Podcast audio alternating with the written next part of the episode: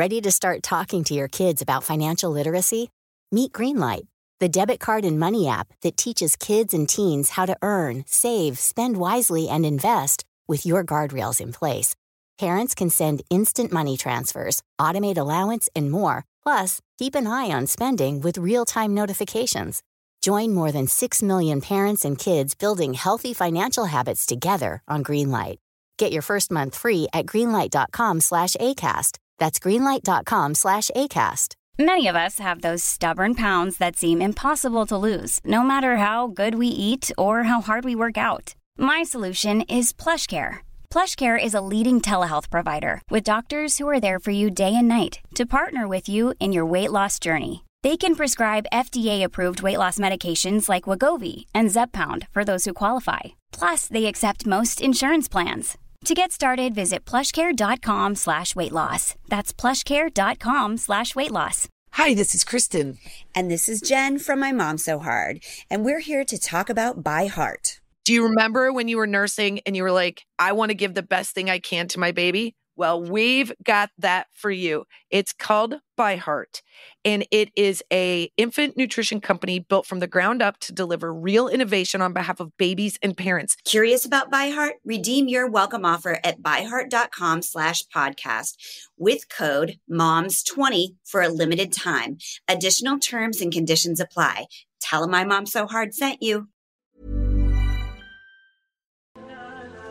مفتی طارق مسعود کے بیانات کے لیے مفتی صاحب کے official channel Mufti Tariq Masood speeches کو سبسکرائب کریں۔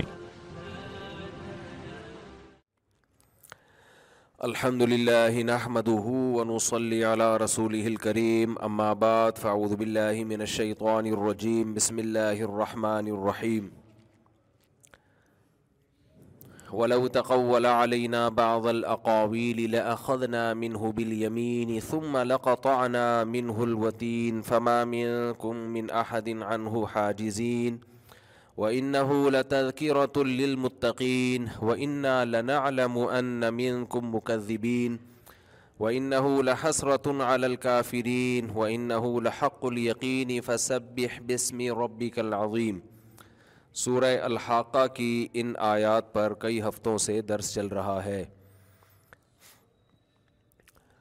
اللہ تعالیٰ نے فرمایا کہ اگر محمد صلی اللہ علیہ وسلم کوئی بھی بات ہماری طرف غلط منسوب کر دیتے تو ہم آپ کے دائیں ہاتھ کو پکڑ کے شہرک کو کاٹ ڈالتے، یعنی آپ کو پنپنے نہیں دیتے۔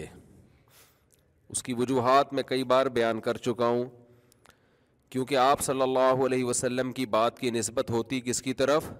اللہ کی طرف، خدا کی طرف۔ تو اللہ اپنی طرف جھوٹی نسبت کو نہیں پھیلنے دے گا، اور ایسی شخصیت سے جس کی بات پر لوگ یقین کر رہے ہوں۔ یہاں ایک اور بات سمجھنے کی ہے، دیکھیں اللہ تعالیٰ اپنی طرف جھوٹی بات کو منسوب نہیں کرنے دیتے، بشرطے کہ ایسی شخصیت اللہ کی طرف بات کی نسبت کرے جس کے سے لوگوں کو وہم ہو سکتا ہو کہ واقعی یہ کس کا قانون ہے؟ اللہ کا قانون ہے، واقعی یہ بات اللہ کی ہے۔ اس سے معلوم ہوتا ہے کہ اللہ کی نظر میں اللہ کے قانون کی اور اللہ کی باتوں کی کس قدر ویلیو ہے۔ سمجھ میں نہیں آ رہی میرا خیال ہے بات۔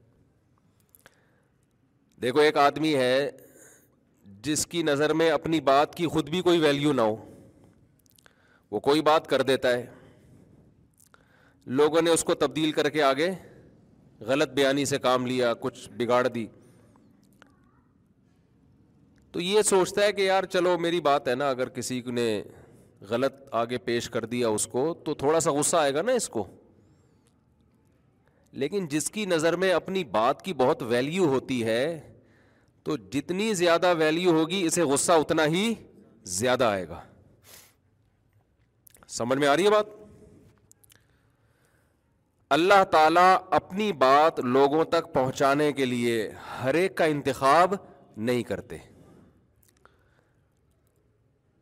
وجہ کیا ہے کہ اگر آپ اپنا پیغام لوگوں تک پہنچانے کے لیے کمتر لوگوں کا انتخاب کرتے ہیں تو یہ اس کی علامت ہے آپ اپنے پیغام کو خود ہی ویلیو نہیں دے رہے, کسی کو بھی اٹھا کے بھیج دیا. ولیمے کی دعوت لوگوں کو ملتی ہے نا, ہم نے بھی اسی سوسائٹی میں ٹائم گزارا ہے نا, تو ہر طرح کے لوگوں سے ہمارا واسطہ پڑا ہے. کچھ لوگ بڑے نازک مزاج ہوتے ہیں کہ جی آپ نے ہمیں فون پہ کہہ دیا ولیمہ ہے, کارڈ کیوں نہیں بھیجا. ایسے نازک مزاج لوگ ہیں نا بہت سارے سوسائٹی میں, کیونکہ میرے ساتھ ایسا ہو چکا ہے.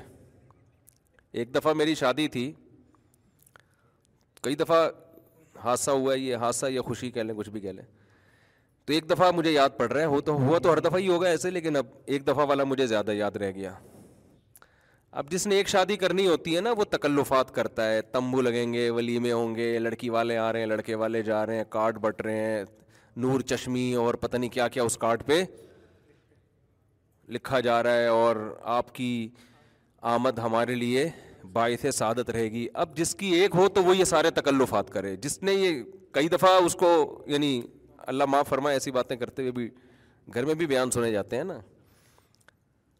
اب جس نے یہ کہ بھائی یہ شادی تو زندگی کا حصہ ہے, جب موقع ملے کر لو,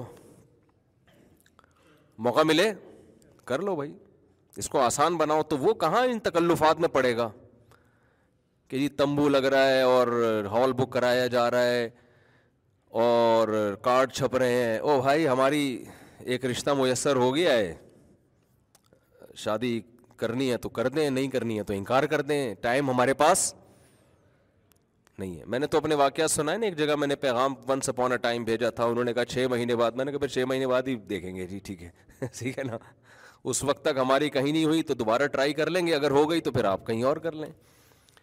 انہوں نے کہا 6 مہینے کا انتظار نہیں. میں نے کہا بھائی 6 مہینے کا انتظار میں کر رہا ہوں, لیکن اس دوران کوئی اور رشتہ آ گیا تو ہم وہاں کر لیں گے, آپ کو اور مل گیا تو آپ وہاں کر لیے گا, کہیں بھی نہیں ہوئی نہ آپ کے نہ ہماری تو پھر دوبارہ رابطہ کر لیں گے.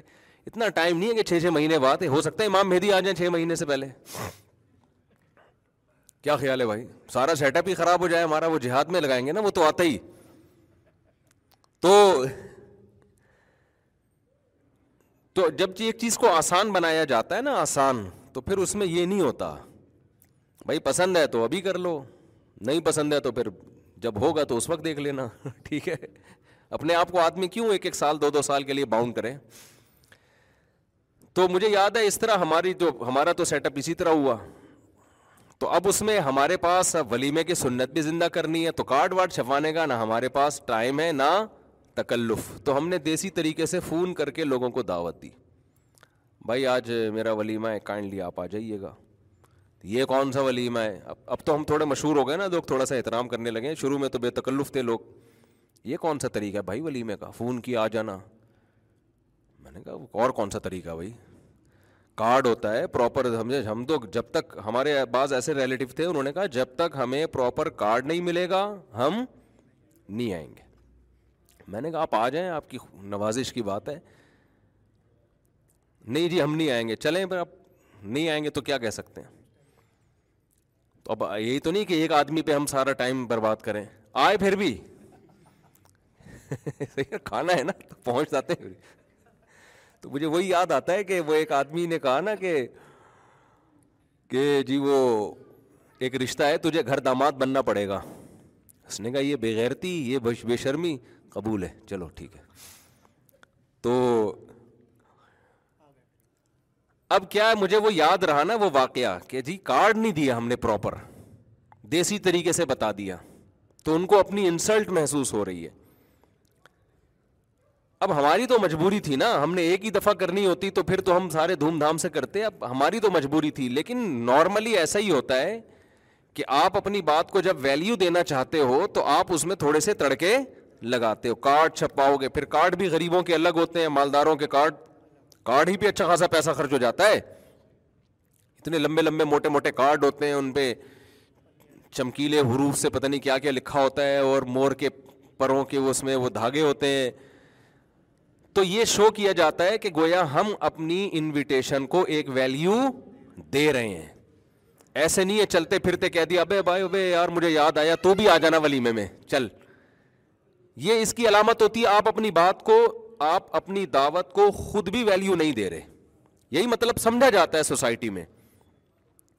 اب نکاح میں شادی بیاہ میں تو یہ غلط اس لیے ہے کہ اسلام نے اس کو آسان بنایا تو آسان رکھو بھائی, کوئی کارڈ دے دیتا ہے تو بھی ٹھیک ہے, زبانی کہہ دیتا ہے تو بھی ٹھیک ہے, لیکن اصولی طور پر اتنی بات درست ہے کہ جب کوئی شخص اپنی بات کو ویلیو دینا چاہتا ہے تو اپنا پیغام پراپر وے میں وہ دیتا ہے, ریکارڈ کراتا ہے, اس پہ جو لیٹر ہیڈ ہے اس پہ لکھے گا, اس پہ اسٹیمپ ہوگی.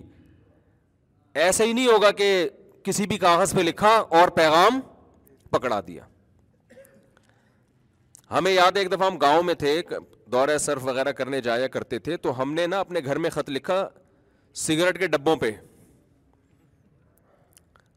کسی نے کہا یار گھر والوں کو خیریت بتا دو, فون کا اتنا رواج نہیں تھا, تو ہم نے کیا کیا وہ سگریٹ کے ڈبے نا ہم لڑکوں نے اور اس پہ خط لکھ دیا. تو ہمارے گھر والے اتنا غصے ہوئے, میں بالکل بچہ تھا اس وقت, کہ بھائی یہ کون سا طریقہ ہے خط لکھنے کا یار, کوئی ایک کاغذ خرید لیتے. بات بالکل ٹھیک ہے, ہم تو لاؤبالی پن میں ہم نے لکھ دیا.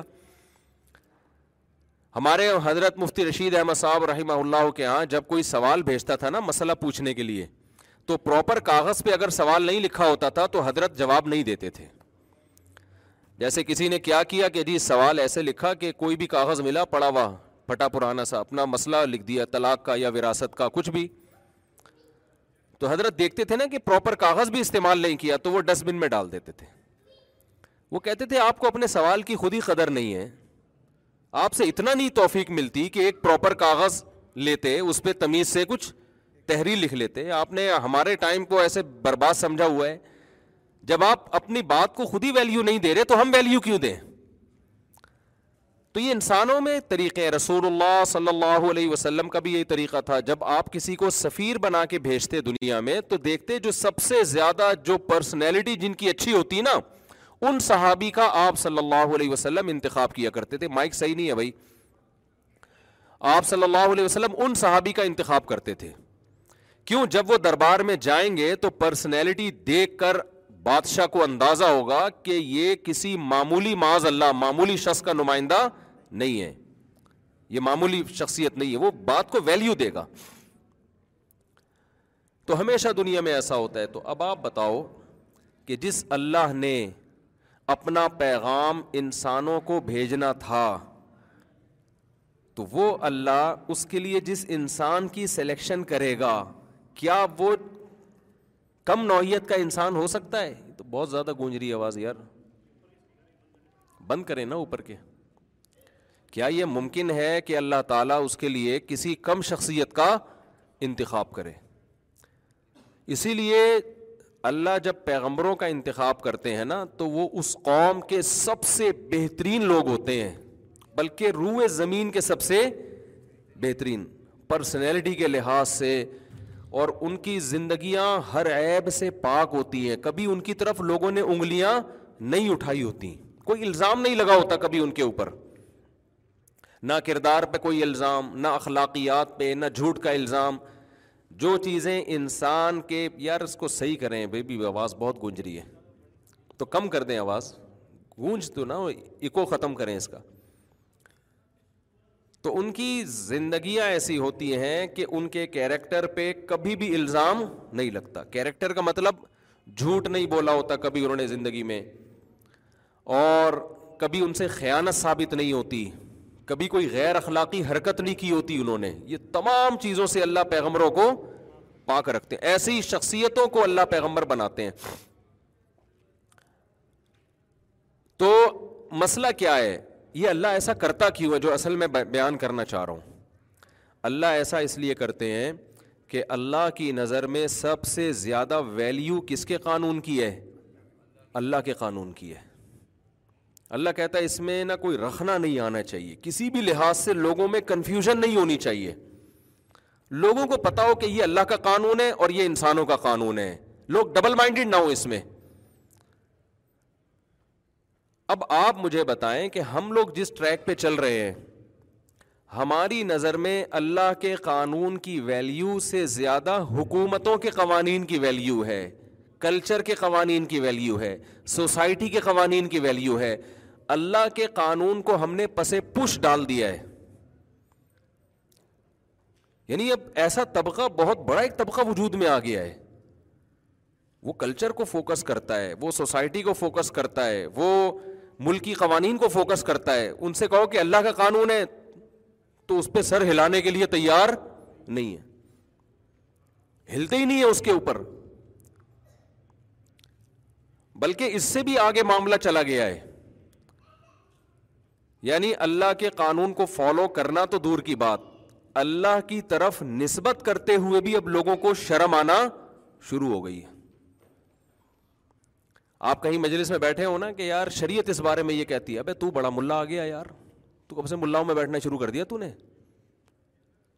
یعنی اگر آپ یہ باتیں کہ کرنا شروع کر دیں نا تو اس پہ بھی لوگ شرما رہے ہوتے ہیں. پہلے شرم یہ آتی تھی اس مسلمانوں والا لباس پہنتے ہوئے, پھر اب شرم آ رہی ہے مسلمانوں والی باتیں کرتے ہوئے کہ لوگ کیا کہیں گے, مولانا ہے یہ تو مذہبی آدمی ہے. میں ایک دفعہ ایک مارکیٹ میں گیا تو وہاں کیا ہوا ہے کہ ایک صاحب موبائلوں کا بزنس تھا ان کا, تو ان کی ڈیلنگ چل رہی تھی, بہت بڑا تاجر ہے وہ, لڑکا ہے ینگ, تو ذرا لبرل سا لڑکا ہے. تو میں تو سوسائٹی کو دیکھتا ہوں نا, ان چیزوں کو ہمیشہ سے دیکھتا آ رہا ہوں کہ سوسائٹی جا کس طرف کو رہی ہے. تو مجھے یاد ہے کہ اس نے کوئی بات کی نا تو کسی نے اس پہ جواب دیا, تو اس نے کہا یار شریعت تو اس بارے میں یہ کہتی ہے. اس شریعت کے لفظ کو لڑکوں نے پکڑ لیا, بھائی تو بڑا مولوی بن گیا یار, تو بڑی مذہبی باتیں کرنا شروع کر دی, کیا ہو گیا تیرے کو.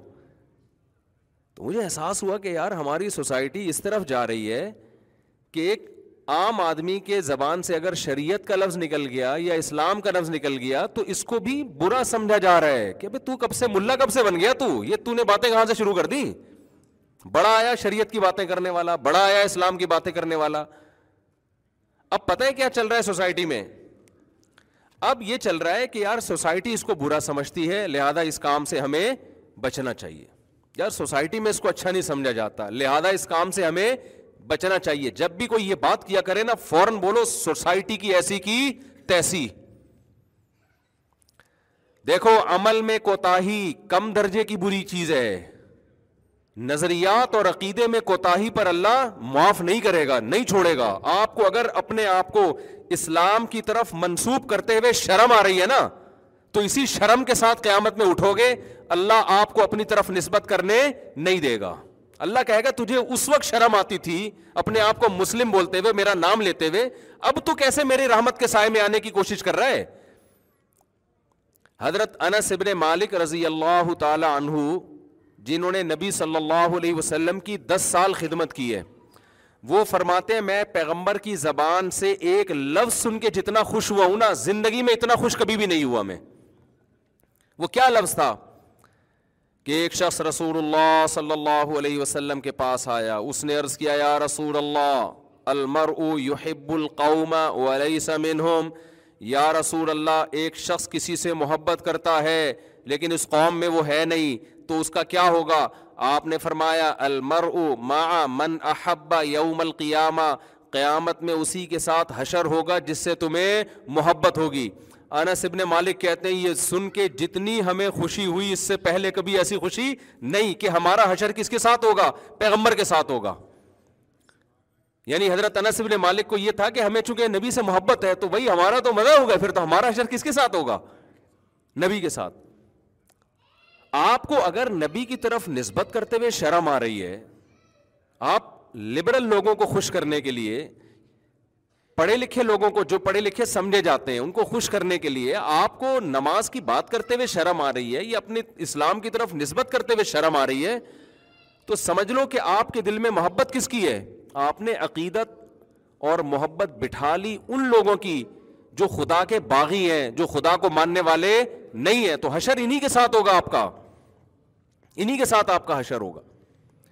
تو عملی کوتاہی ایک الگ چیز ہے, آپ شریعت پہ عمل نہیں کر پا رہے, توبہ کریں, استغفار کریں, کوشش کریں, لیکن بھائی اپنی نسبت اسلام کی طرف اس میں کوئی شرم اور کوئی شرمندگی محسوس نہ کیا کرو. فخر سے بتایا کرو کہ اللہ کا ہم پر سب سے بڑا احسان یہ ہے کہ اللہ نے ہمیں مسلم بنایا, کیونکہ یہ نسبت بھی اب کمزور پڑتی جا رہی ہے. اب پتہ ہے کیا لوگ کہہ رہے ہیں یار جو بالکل لبرل ہو نا ان تمام پابندیوں سے آزاد ہو وہ ہے صحیح آدمی. ایک ڈاکٹر ہے, میں تو ڈاکٹر کو بھی بہت سنتا ہوں نا یوٹیوب پہ, میں دیکھ رہا ہوتا ہوں نا یہ ڈاکٹر کس طرف کو جا رہے ہیں, اب سائنسدان کس طرف کو جا رہے ہیں, اور ہمارے سیاستدان کدھر کو جا رہے ہیں, جوان نوجوان لوگ کدھر کو جا رہے ہیں, یہ سب چیزیں سوسائٹی میں نظر آتی ہیں. پہلے آپ ڈاکٹروں کی تقریریں سنو گے نا, بہت زیادہ ان کو اللہ کا لفظ ان کی اسپیچز میں ملے گا. کوئی چیز, کوئی رپورٹ پیش کر رہے ہوں گے نا, ہماری باڈی میں یہ ہوتا ہے, یہ ہوتا ہے, یہ خدا کی قدرت ہے, اللہ نے اپنی قدرت سے یہ کیا ہے اور اللہ کا نظام ہے. اب ڈاکٹروں کی زبان سے بھی لفظ اللہ بولو غائب ہو رہا ہے. اب وہ ان کی زبان سے بھی یہ لفظ اللہ غائب ہو رہا ہے. کیوں؟ ہم نے اللہ کو بیچ میں لے آئے نا, تو لوگ سمجھیں گے یار یہ سائنسی رپورٹ نہیں پیش کر رہے, تو اللہ کے فضائل بیان کر رہا ہے ہمارے سامنے. ٹھیک ہے نا, کیا سمجھتے ہیں؟ ہاں یہ دقیانوس قسم کا آدمی ہے, یہ پرانا, یہ اللہ اللہ کو بیچ میں بتائیے سائنس کا اللہ سے کیا تعلق. حالانکہ سائنس اور اللہ ہی, سائنس تو پیدا کرنے والا خدا ہے نا یار.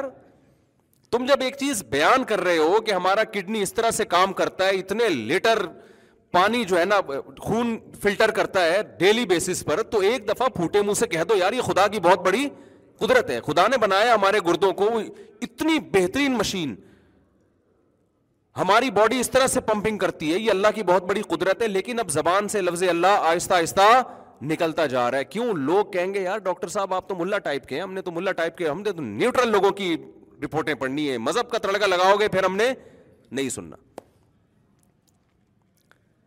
شرم آ رہی ہے. تو ایسے ڈاکٹروں سے میں کہتا ہوں ابھی آپ کو شرم آ رہی ہے نا, یہ گردے وردے ایک دن مارکیٹ سے ویسے ہی شارٹ ہونے والے ہیں. سب نے مر مرا کے جانا کہاں ہے, قبروں میں جانا ہے, مرنا ہے. یہ دماغ میں رکھو, آپ سب نے مرنا ہے. آپ کے گردے بھی مارکیٹ سے شارٹ ہوں گے, آپ کی ہارٹ بھی ختم ہوگا, آپ کی آنکھیں بھی ختم ہوگی, سب کچھ فنا ہے. جتنا بھی آپ میڈیکل سائنس میں ترقی کر لو نا, انجام کیا ہے؟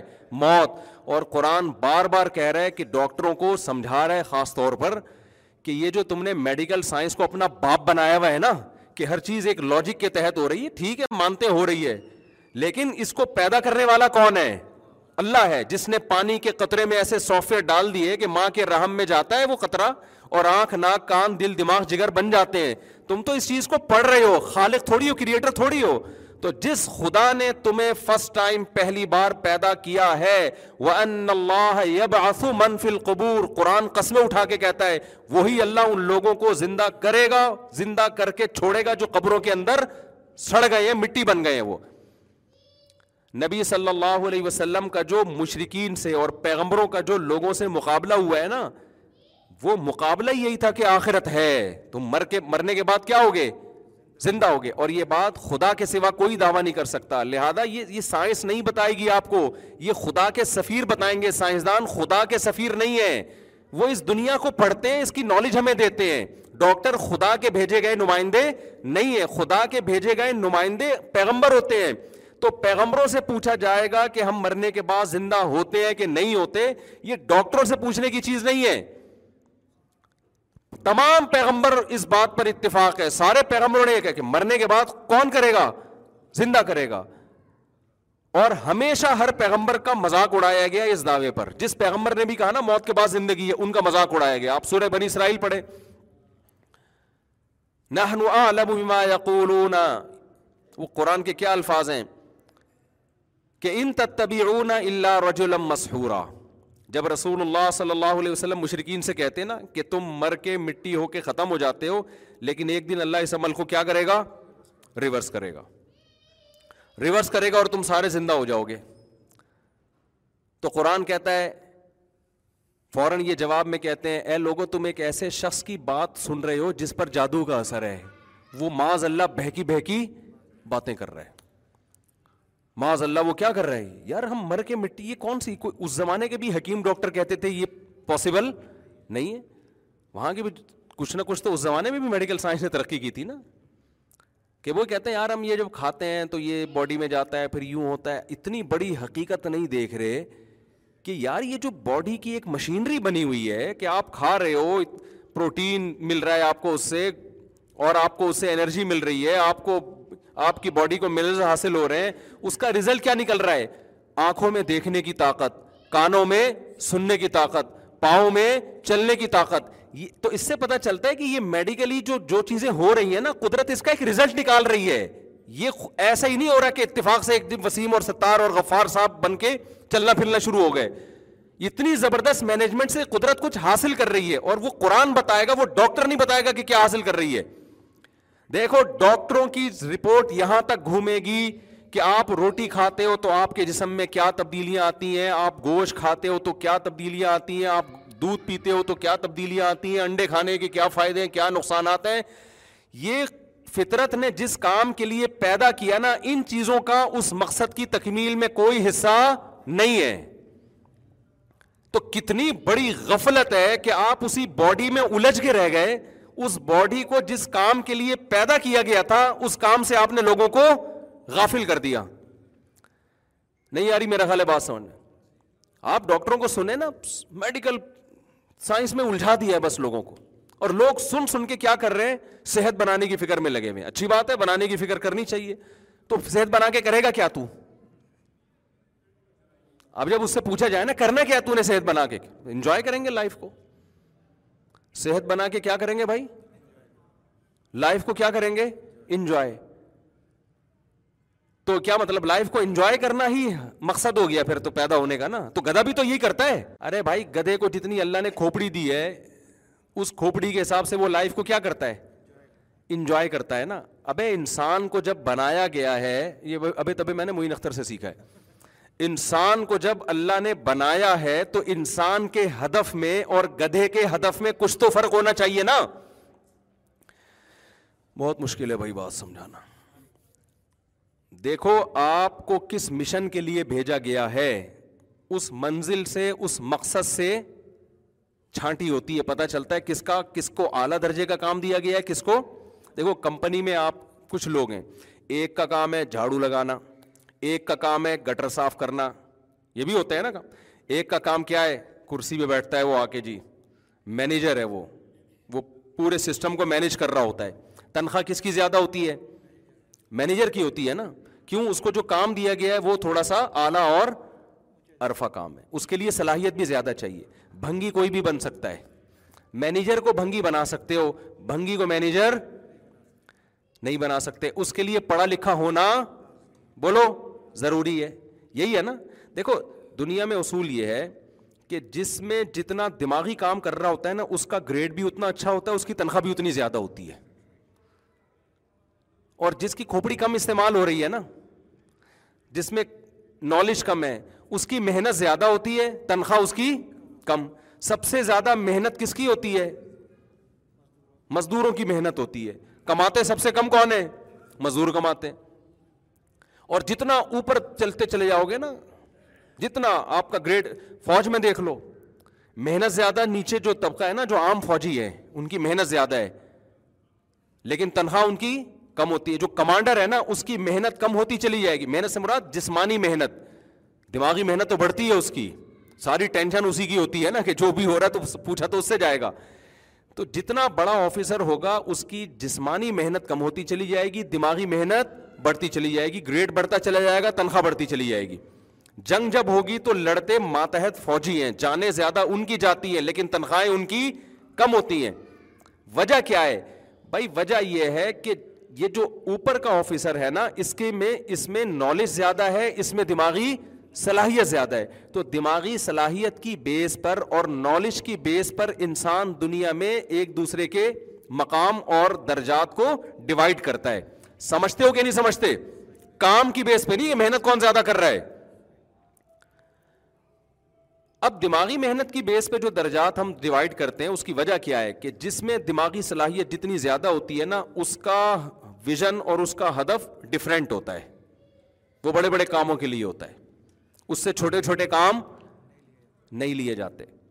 آپ نے کیا کیا جی, آپ پی ایچ ڈی کر لیا, آپ نے چارٹرڈ اکاؤنٹنٹ بن گئے, آپ بڑی محنت کی, آپ کہتے ہیں یار میں کسی کمپنی میں مجھے کوئی اچھی جاب ملے گی, میری 20-30 لاکھ روپے تنخواہ ہوگی اور میں آڈٹ کیا کروں گا. انہوں نے کیا کیا کہ آپ کو چائے بنانے کے لیے بٹھا دیا کہ آپ چائے بنایا کریں اور 40 لاکھ ہم آپ کو چائے بنانے کے دے دیا کریں گے. تو وہ چارٹرڈ اکاؤنٹنٹ کیا کہے گا کہ یار آپ نے جو کام میرے ذمے لگایا ہے وہی کام ایک چپڑاسی کے ذمے لگایا ہے, تو اس کا مطلب میرے اور چپڑاسی میں آپ کے نظر میں کوئی فرق، بول یار مکمل کر لیں جملہ، کوئی فرق نہیں ہے. تو میں ان ڈاکٹروں سے پوچھتا ہوں جو مذہب کو نہیں مانتے، سائنسدانوں سے پوچھتا ہوں، آپ کی تمام تر ایکٹیویٹیز کا حاصل یہ ہے کہ انسان کی زندگی مزے کی گزرے، وہ لائف کو انجوائے کرے. تو اس کا مطلب آپ انسان کو جو ہدف دے رہے ہیں، گدھا وہ پہلے سے ہدف لے کے دنیا میں آیا ہوا ہے. گدھے کے ہدف میں اور آپ کے ہدف میں کوئی فرق نہیں ہے. فرق صرف اتنا ہے کہ گدھا اپنی سوچ کے حساب سے مزے اڑاتا ہے نا، وہ تو اس کے بعد دماغ ہی نہیں ہے، ورنہ وہ گدھا تھوڑی ہوتا. اس کو بھی جب بھوک لگے گی وہ چاہے گا فریش گھاس ملے مجھے. آپ اچھی گھاس ڈالیں اور پرانی گھاس ڈالیں تو جائے گا کس طرف؟ وہ فریش گھاس کی طرف. گدھی دیکھ کے وہ بھی اس کے پیچھے فوراً بھاگنا شروع کر دے گا. گدھی دیکھ کے آپ ایک مہینہ، یہ جو لبرل لوگ ہیں نا جو کہتے ہیں نہیں ہم تو ایکچولی بڑے اخلاق وخلاق، ان کو ایک مہینہ آپ گورے کو آپ ایک سال کے لیے نائٹ کلب سے روک دیں، ایک سال کے لیے آپ اس کو نائٹ کلب سے روک دیں، پھر بسم اللہ اللہ کو پڑھ کے آپ چھوڑیں اس کو، پھر دیکھتے ہیں کہ وہ نظر کی کتنی حفاظت کرتا ہے اور ماشاءاللہ وہ کتنے ایٹیٹیوڈ اور اخلاق، اور جو ہمارے یہاں مشہور ہے نا کہ مسلمان قوم ٹھرکی ہوتی ہے، تو پھر پتہ چلے گا کہ ٹھرکی اصل میں ہے کون. تو مزے اڑانے کا شوق ان کو ہم سے کئی گنا زیادہ ہے، بہت زیادہ ہے شوق ان کو. وہ تو سارے مزے پورے ہو رہے ہیں تو وہ ٹھرک ان کے اندر اس طرح سے نہیں رہی ہے. تو انسان کو جو لبرل لوگ ہدف دے رہے ہیں نا، وہ ہدف پتہ ہے کیا دے رہے ہیں؟ کہ آپ کی زندگی کیسی ہو، بولو مزے کی زندگی ہو. تو میں یہ کہتا ہوں کہ گدھا بھی یہی چاہتا ہے میری زندگی مزے کی ہو، بکری بھی یہی چاہتی ہے میری زندگی مزے کی ہو. نہیں یقین آتا ہماری بکری کو دیکھ لو، جب دھوپ ہوگی تو چھاؤں میں جا کے بیٹھ جائے گی، چھاؤں میں ٹھنڈ لگے گی تو کہاں کے بیٹھ جائے گی؟ دھوپ میں. تو وہ اس کو اللہ نے اتنی عقل دی ہے. انسان کیا کرے گا بھائی؟ انسان کہے گا یار یورپ میں گھر بناؤ وہاں زیادہ مزے ہیں، تو وہ موو کر جائے گا. بکری تو یہاں سے چھاؤں میں ہی جائے گی نا. ہمیں اللہ نے زیادہ سمجھ دی ہے کہ یار پاکستان چھوڑ گئے یورپ چلے جاؤ، یا یہ کہ کراچی میں ڈیفینس چلے جاؤ، یا کلفٹن چلے جاؤ، یا لاہور میں آپ رہتے ہو تو اسلام آباد چلے جاؤ، اسلام آباد میں عام جگہ رہتے ہو تو بحریہ ٹاؤن چلو. یہی ہے نا.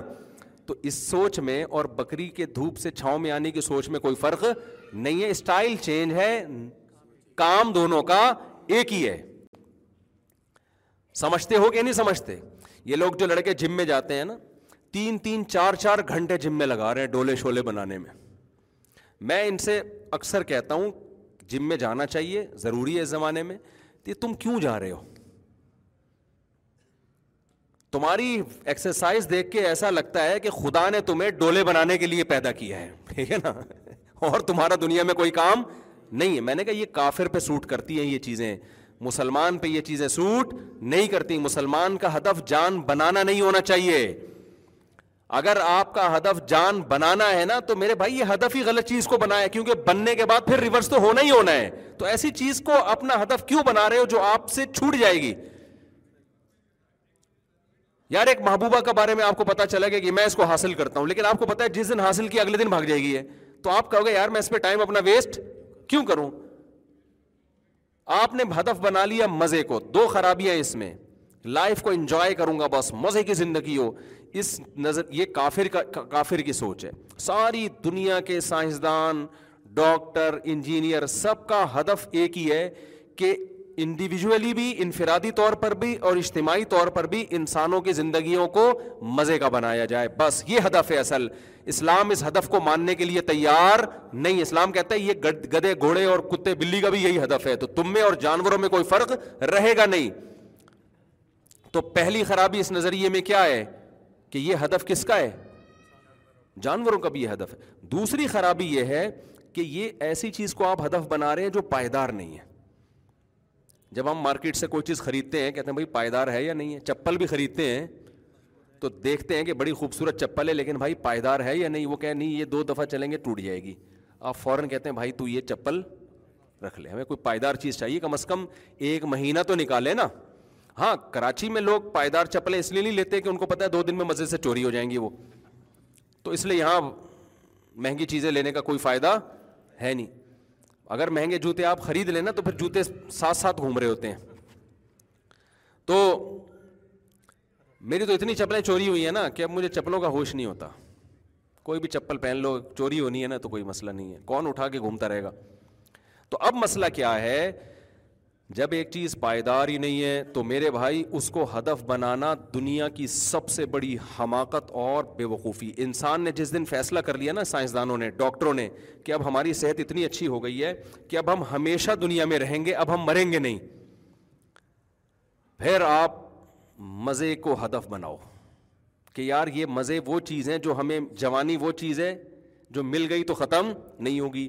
ایک دفعہ ہم نے اسپیڈ بریکر بنا لیا نا, جیسے باڈی بلڈر بنا رہے ہوتے ہیں آپ, پورے پورے اسپیڈ بریکر ہوتے ہیں اتنے بڑے بڑے, تو ہم نے جب ڈولے شولے بنا لیے تو اب یہ کبھی بھی ختم نہیں ہوں گے. تو بھائی پھر تو ٹھیک ہے یار ہمیشہ رہے گی یہ چیز. لیکن ایک چیز کے بارے میں سارے ڈاکٹروں کا اتفاق ہے, ڈاکٹروں سے ہی پوچھو تو وہ بتائیں گے بھائی ہم جو آپ کو صحت کے ٹوٹکے بتا رہے ہیں نا, اینٹی ایجنگ چیزیں آ گئی ہیں آج کل, یہ کھاؤ تو آپ ہوں گے 70 سال کے, لگیں گے آپ 50 سال کے, یہ بہت کچھ ہو رہا ہے یوٹیوب پہ, آپ ہوں گے 70 کے, لگیں گے کس کے 50 کے. اچھا ڈاکٹر صاحب جب میں 70 کا ہوں گا تو میں 50 کا لگوں گا, تو پھر میں جب 70 کا ہوں گا تو پھر کتنے کا لگوں گا, یعنی جب 90 کا ہوں گا تو کہیں گے جب 90 کا ہوں گے تو 70 کے لگیں گے. زبردست ہو گیا یار, جب میں ہوا 90 کا لگ کتنے کا رہا ہوں 70 کا. اچھا جب میں 90 کا, جب میں 110 سال کا ہوں گا تو کتنے کا لگوں گا, وہ کہیں گے اتنے ہوں گے ہی نہیں آپ اتنے کے. رپورٹ یہ ہے کہ 90 سے آگے بہت کم چانس ہے, رپورٹ یہی ہے. اچھا ڈاکٹر صاحب اس کا مطلب یہ ہوا کہ میں اتنی صحت کا خیال کروں تو 90 پھر بھی میں کراس نہیں کر سکتا. ڈاکٹر صاحب کہیں گے نہیں کر سکتے آپ. تو ڈاکٹر صاحب اس کا مطلب یہ ہوا کہ آپ کی میڈیکل سائنس کی جتنی بھی رپورٹیں ہیں, جتنے بھی صحت بنانے کے نسخے, زیادہ زیادہ 10-15-20 سال تک فائدہ پہنچائیں گے, اس کے بعد ان نسخوں سمیت میں قبر میں ہمیشہ کے لیے دفن ہو جاؤں گا. یہی رزلٹ نکلا نا.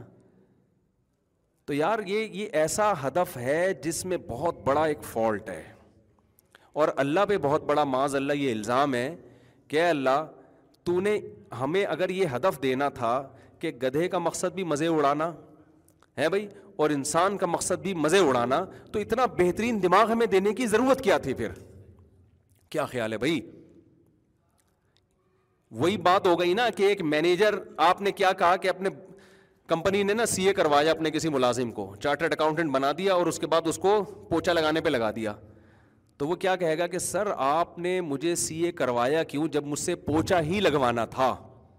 یہ اعتراض بنے گا کہ نہیں بنے گا؟ تو ہم بھی اللہ سے پوچھیں گے کہ اللہ جب تو نے ہمارا ہدف یہ بنایا تھا کہ ہم نے لائف کو انجوائے کرنا ہے تو اس کے لیے اتنی ذہین کھوپڑی کی ہمیں ضرورت تھی نہیں. ایسا ہی دماغ مل جاتا ہے تو گدھے گھوڑوں کتوں کو ملتا ہے, اتنا کافی تھا مزے اڑانے کے لیے, بلکہ اس میں سب اڑا لیتے ہیں. ابھی تو دماغ زیادہ دے دیا, کچھ تو بڑے مزے اڑا رہے ہیں, سونے کے نوالے کھا رہے ہیں, اور کچھ لوگوں نے ظلم کر کے دوسروں کے منہ سے جتنے جو ضروری مزے ہیں نا وہ بھی نہیں مل رہے ان کو. آپ کو پتہ ہے دنیا میں کتنے ملکوں میں غریب کو 2 وقت کی روٹی نہیں مل رہی کھانے کی, اور وہ ان قوموں کی وجہ سے نہیں مل رہی جو بڑی ایجوکیٹڈ پڑھی لکھی قوم ہے, انہوں نے ان کے وسائل پہ قبضہ کیا ہوا ہے.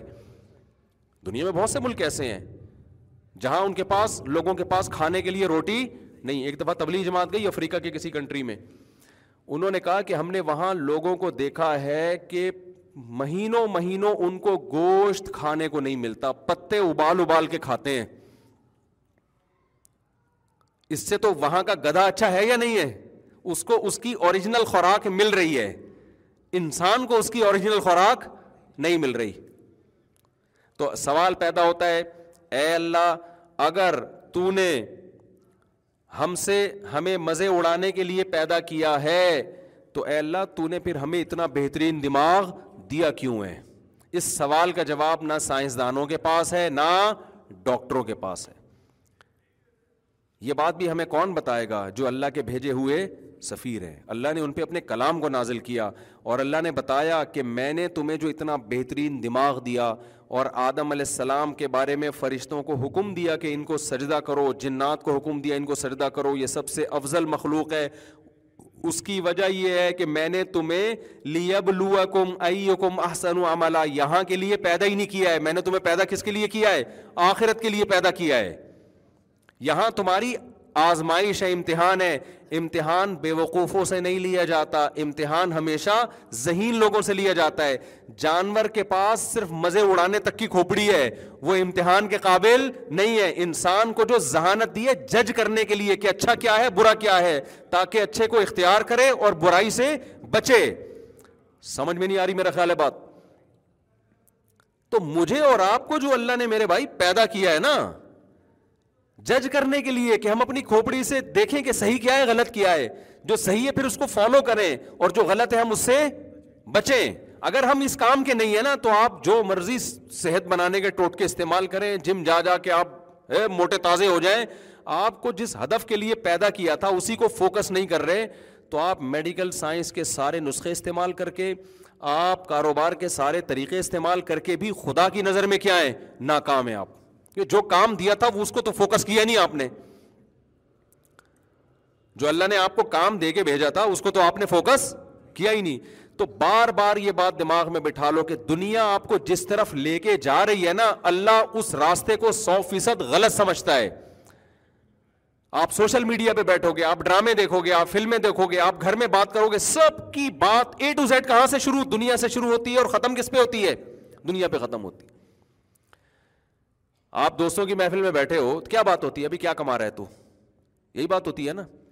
تیری ارننگ کتنی ہے یار, ابے میں تو یہ آج کل میں نے طوطوں کا بزنس شروع کیا ہے, ابے ہاں سنا بڑا اچھا چل رہا ہے. اس کا ہمارے مقصد حیات سے کوئی تعلق ہے؟ کیا کر رہا ہے یار, میں رکشا لے لیا میں نے, ہاں یار سنا ٹیکسی زیادہ آج کل کس میں, اور سنا تو کیا کر رہا ہے یار, میں نے سنا ہے مفتی صاحب سے چارٹرڈ اکاؤنٹنٹ کی تنخواہ 40 لاکھ روپے ہوتی ہے. ہوتی نہیں ہے, یہ ذہن میں رکھنا, کوئی ایسا نہ ہو سی اے کر کے پھر مجھے بولو کہ یار اتنا پڑھ لیا. پاکستان میں نہیں ہوتی, تو باہر جا, ایک صاحب تھے باہر سی اے کیا انہوں نے, تو ان کی 40 لاکھ تنخواہ تھی پچھلے سال, انہوں نے مجھے بتایا. تو اس سے مجھے پتہ چلا سی اے والے کی کتنی ہوتی ہے بھائی, لیکن جس محنت کے بعد ان کو 40 لاکھ دے رہے تھے نا, میں نے کہا بھائی اس سے وہ 40,000 والا زیادہ بہتر ہے جو تمیز سے سکون سے زندگی گزارتا ہے. وہ بھائی سارا دن تو وہ کیلکولیشن میں لگے رہتے تھے بیٹھ کے. تو میں نے کہا ایسے پیسے کا کرنا کیا ہے جس سے آپ کی کھوپڑی کسی کام کی نہیں. ایک تو پڑھ لیں, سی اے کریں, کوئی ایسا نہ ہو کہ, ایک تو ویسے ہی ایجوکیشن میں ہم لوگ پیچھے ہیں, اس کو میں زیادہ نہیں چھیڑتا, لیکن بہرحال مجھے بڑا اشکال ہوا کہ یار اتنا پڑھ کے کمانے کا فائدہ کیا. تو دماغ آدھا تو دماغ زندگی تو برباد ہو گئی نا. میں نے کہا اس سے بہتر تھا آپ کوئی بزنس کر لیتے, کسی سی اے والے کو رکھ کے اس کو تنخواہ دیتے آپ, کیا خیال ہے, ٹھیک ہے نا. اچھا یہ اتنے ایجوکیٹڈ لوگ ہوتے ہیں نا, یہ ملازمت ان لوگوں کے پاس کر رہے ہوتے ہیں جو میٹرک پاس بھی نہیں ہوتے. میں نے بہت دفعہ دیکھا ہے میٹرک پاس بھی نہیں ہوتے اور انہوں نے شروع سے ہی نا کچھ بزنس کر کر کے دائیں بائیں ٹوپیاں کرا کے نا, ادھر سے اس کو ٹوپی کرا دی, ادھر کوئی چیز خرید کے اس کو پہنا دی. یہ کام جو کرتا ہے نا وہ اس کا بزنس صحیح چلتا ہے نا. باتوں میں ذرا تیز ہو, باتوں میں تیز ہی لوگ چلتے ہیں نا, مارکیٹنگ کرنی آتی ہے ان کو. ادھر سے کچھ خریدا اس کو پہنا دیا, ادھر سے خرید کے اس کو پہنا دیا. سر یہ آپ کے لیے اتنا سستا دے رہا ہوں, ورنہ میں اتنا سستا میں نے آج تک کسی کو دیا ہے نہیں, اور ایسی چیز ہے نا بہترین. تو وہ پہنا پہنا کے وہ لاکھوں پتی بن جاتا ہے, میٹرک پاس ہوتا ہے, پھر وہ سی اے والوں کو تلاش کر رہا ہوتا ہے. یار کمپنی بنا لی ہوتی ہے, سب فطرت اس کو سکھا دیتی ہے چیزیں. تو خیر میں نے ان سے کہا آپ مٹھائی کی دکان کھولتے, پاکستان میں مٹھائی بہت چلتی ہے, ہر موقع پہ لوگ مٹھائی کے ڈبے لے کے جا رہے ہیں, مٹھائی کے ڈبے لے کے آ رہے ہیں. کھائیں نہ کھائیں ڈاکٹر منع کر رہے ہیں مٹھائیاں کھانے سے, لیکن شادی بیاہ میں مٹھائیاں ہی چلتی ہیں. تو وہ مٹھائی کا کاروبار کرتے اور بڑی تمیز سے نا آپ خاندانی قسم کی مٹھائیاں بناتے, پھر آپ سی اے کیے ہوئے آدمی کو تلاش کر رہے ہوتے. لیکن اب یہ کوئی اس کو کلپ بنا کے نہ چلا دیں, یہ ہوائی باتیں, کوئی ایسا نہ ہو کہ اس کو آپ کوئی قرآن و سنت کی روشنی میں اصول اور ضابطہ بنا کے چلا دیں سوسائٹی میں. ہر آدمی کے لیے ہر کام نہیں ہوتا. تو اب میں آپ سے ایک سوال پوچھتا ہوں میرے بھائی, جب اللہ نے ہمیں جو دماغ دیا ہے نا, اللہ نے ہمیں جو اضافی دماغ دیا ہے, ایک تو یہ پہلی یہ بات بار بار میں کہتا رہتا ہوں کہ یہ اتفاق کی پیداوار نہیں, یہ ایوالو ہو کے نہیں بنا دماغ, صحیح ہے نا. ایسا نہیں بندر سوچتے سوچتے ذہین بن کے انسان بن گیا, یہ بالکل بکواس ہے, بالکل جھوٹ ہے. یہ اتنی ذہین کھوپڑی خود بخود ڈیزائن نہیں ہو سکتی. اب تو سائنسدان یہاں تک کہہ رہے ہیں کہ یہ جو بگ بینگ تھیوری ہے نا, وہ جو دھماکہ ہوا تھا, وہ کہہ رہے ہیں یہ دھماکہ جس نے کیا ہے نا وہ اس کائنات سے ہٹ کے کوئی دماغ ہے. یہ ہو نہیں سکتا کہ وہ بھی اسی کائنات کا حصہ ہو, وہ کائنات سے الگ کوئی ذات ہے, کوئی شخص, کوئی ذات ہے جس نے یہ کیا ہے. تو پہلی بات تو بار بار جو میں بات ریپیٹ کرتا ہوں, یہ اتنا بہترین دماغ جو اللہ نے ہمیں دیا ہے نا, یہ خود بخود وجود میں نہیں آ سکتا. اگر یہ خود بخود ہوتا ہے نا تو بندر اور انسان کے بیچ میں بہت ساری نسلیں ہوتی ہیں, حقیقت بتا رہا ہوں, کچھ یہاں تک پہنچ چکی ہوتی ہیں, کچھ ابھی راستے میں ہوتی, کچھ اس سے پیچھے ہوتی, کچھ اس سے پیچھے ہوتی. ارے پوری دیکھو, جب درخت بڑھتا ہے نا تو تھوڑا تھوڑا کر کے بڑھتا ہے نا, آہستہ آہستہ بڑھتا ہے نا, پھر اس میں پھل نکلتے ہیں, کچھ پک چکے ہوتے ہیں, کچھ کچے ہوتے ہیں, کچھ نئے پھول نکل رہے ہوتے ہیں. ایسے تدریجاً ایک کام ہوتا ہے. آپ جب کراچی سے پشاور پہنچیں گے تو پہلے حیدرآباد آئے گا, پھر جناب سکھر آئے گا, پھر اس کے بعد ملتان آئے گا, پھر ملتان کے بعد اور اسٹیشن آئیں گے, اور اگر پوری بارات جا رہی ہے تو کچھ پشاور پہنچ چکے ہوں گے, کچھ لاہور پہ ہوں گے, کچھ پیچھے ہوں گے, تو وہ ایک سفر ہوتا ہے نا.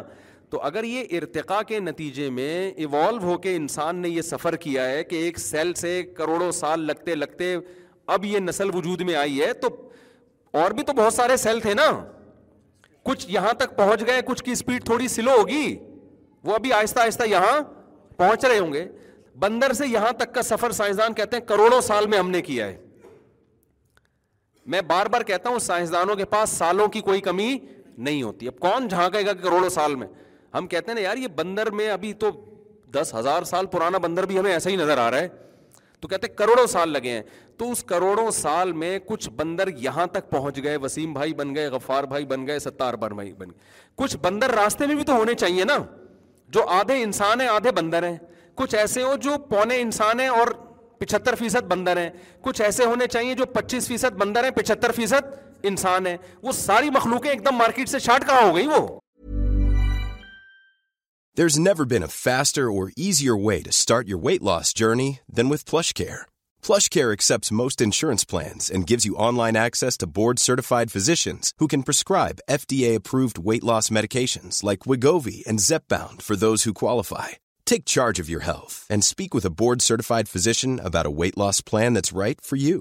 Get started today at PlushCare.com/weight-loss. That's PlushCare.com/weight-loss. PlushCare.com/weight-loss. There's never been a faster or easier way to start your weight loss journey than with PlushCare. PlushCare accepts most insurance plans and gives you online access to board-certified physicians who can prescribe FDA-approved weight loss medications like Wegovy and Zepbound for those who qualify.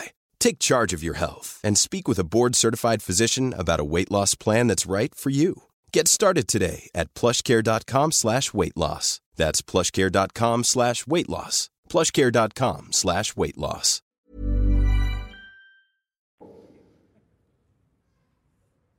آپ کہہ سکتے ہیں جنگیں ہوئی تھی تو پھر بندر کیوں ہیں پھر؟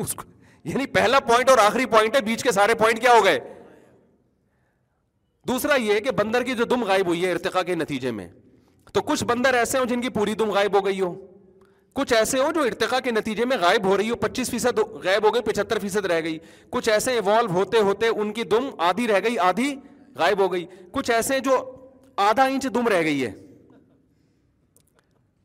آدھا انچ رہ گئی ہے. کچھ ایسے پونا انچ رہ گئی ہے, 1 سینٹی میٹر رہ گئی ہے. تو ہر قسم کی ہمیں مخلوق ملتی کہ یار یہ ابھی یہ 1,00,000 سال کے بعد یہاں تک پہنچیں گے جہاں ہم یہاں پہنچے ہیں.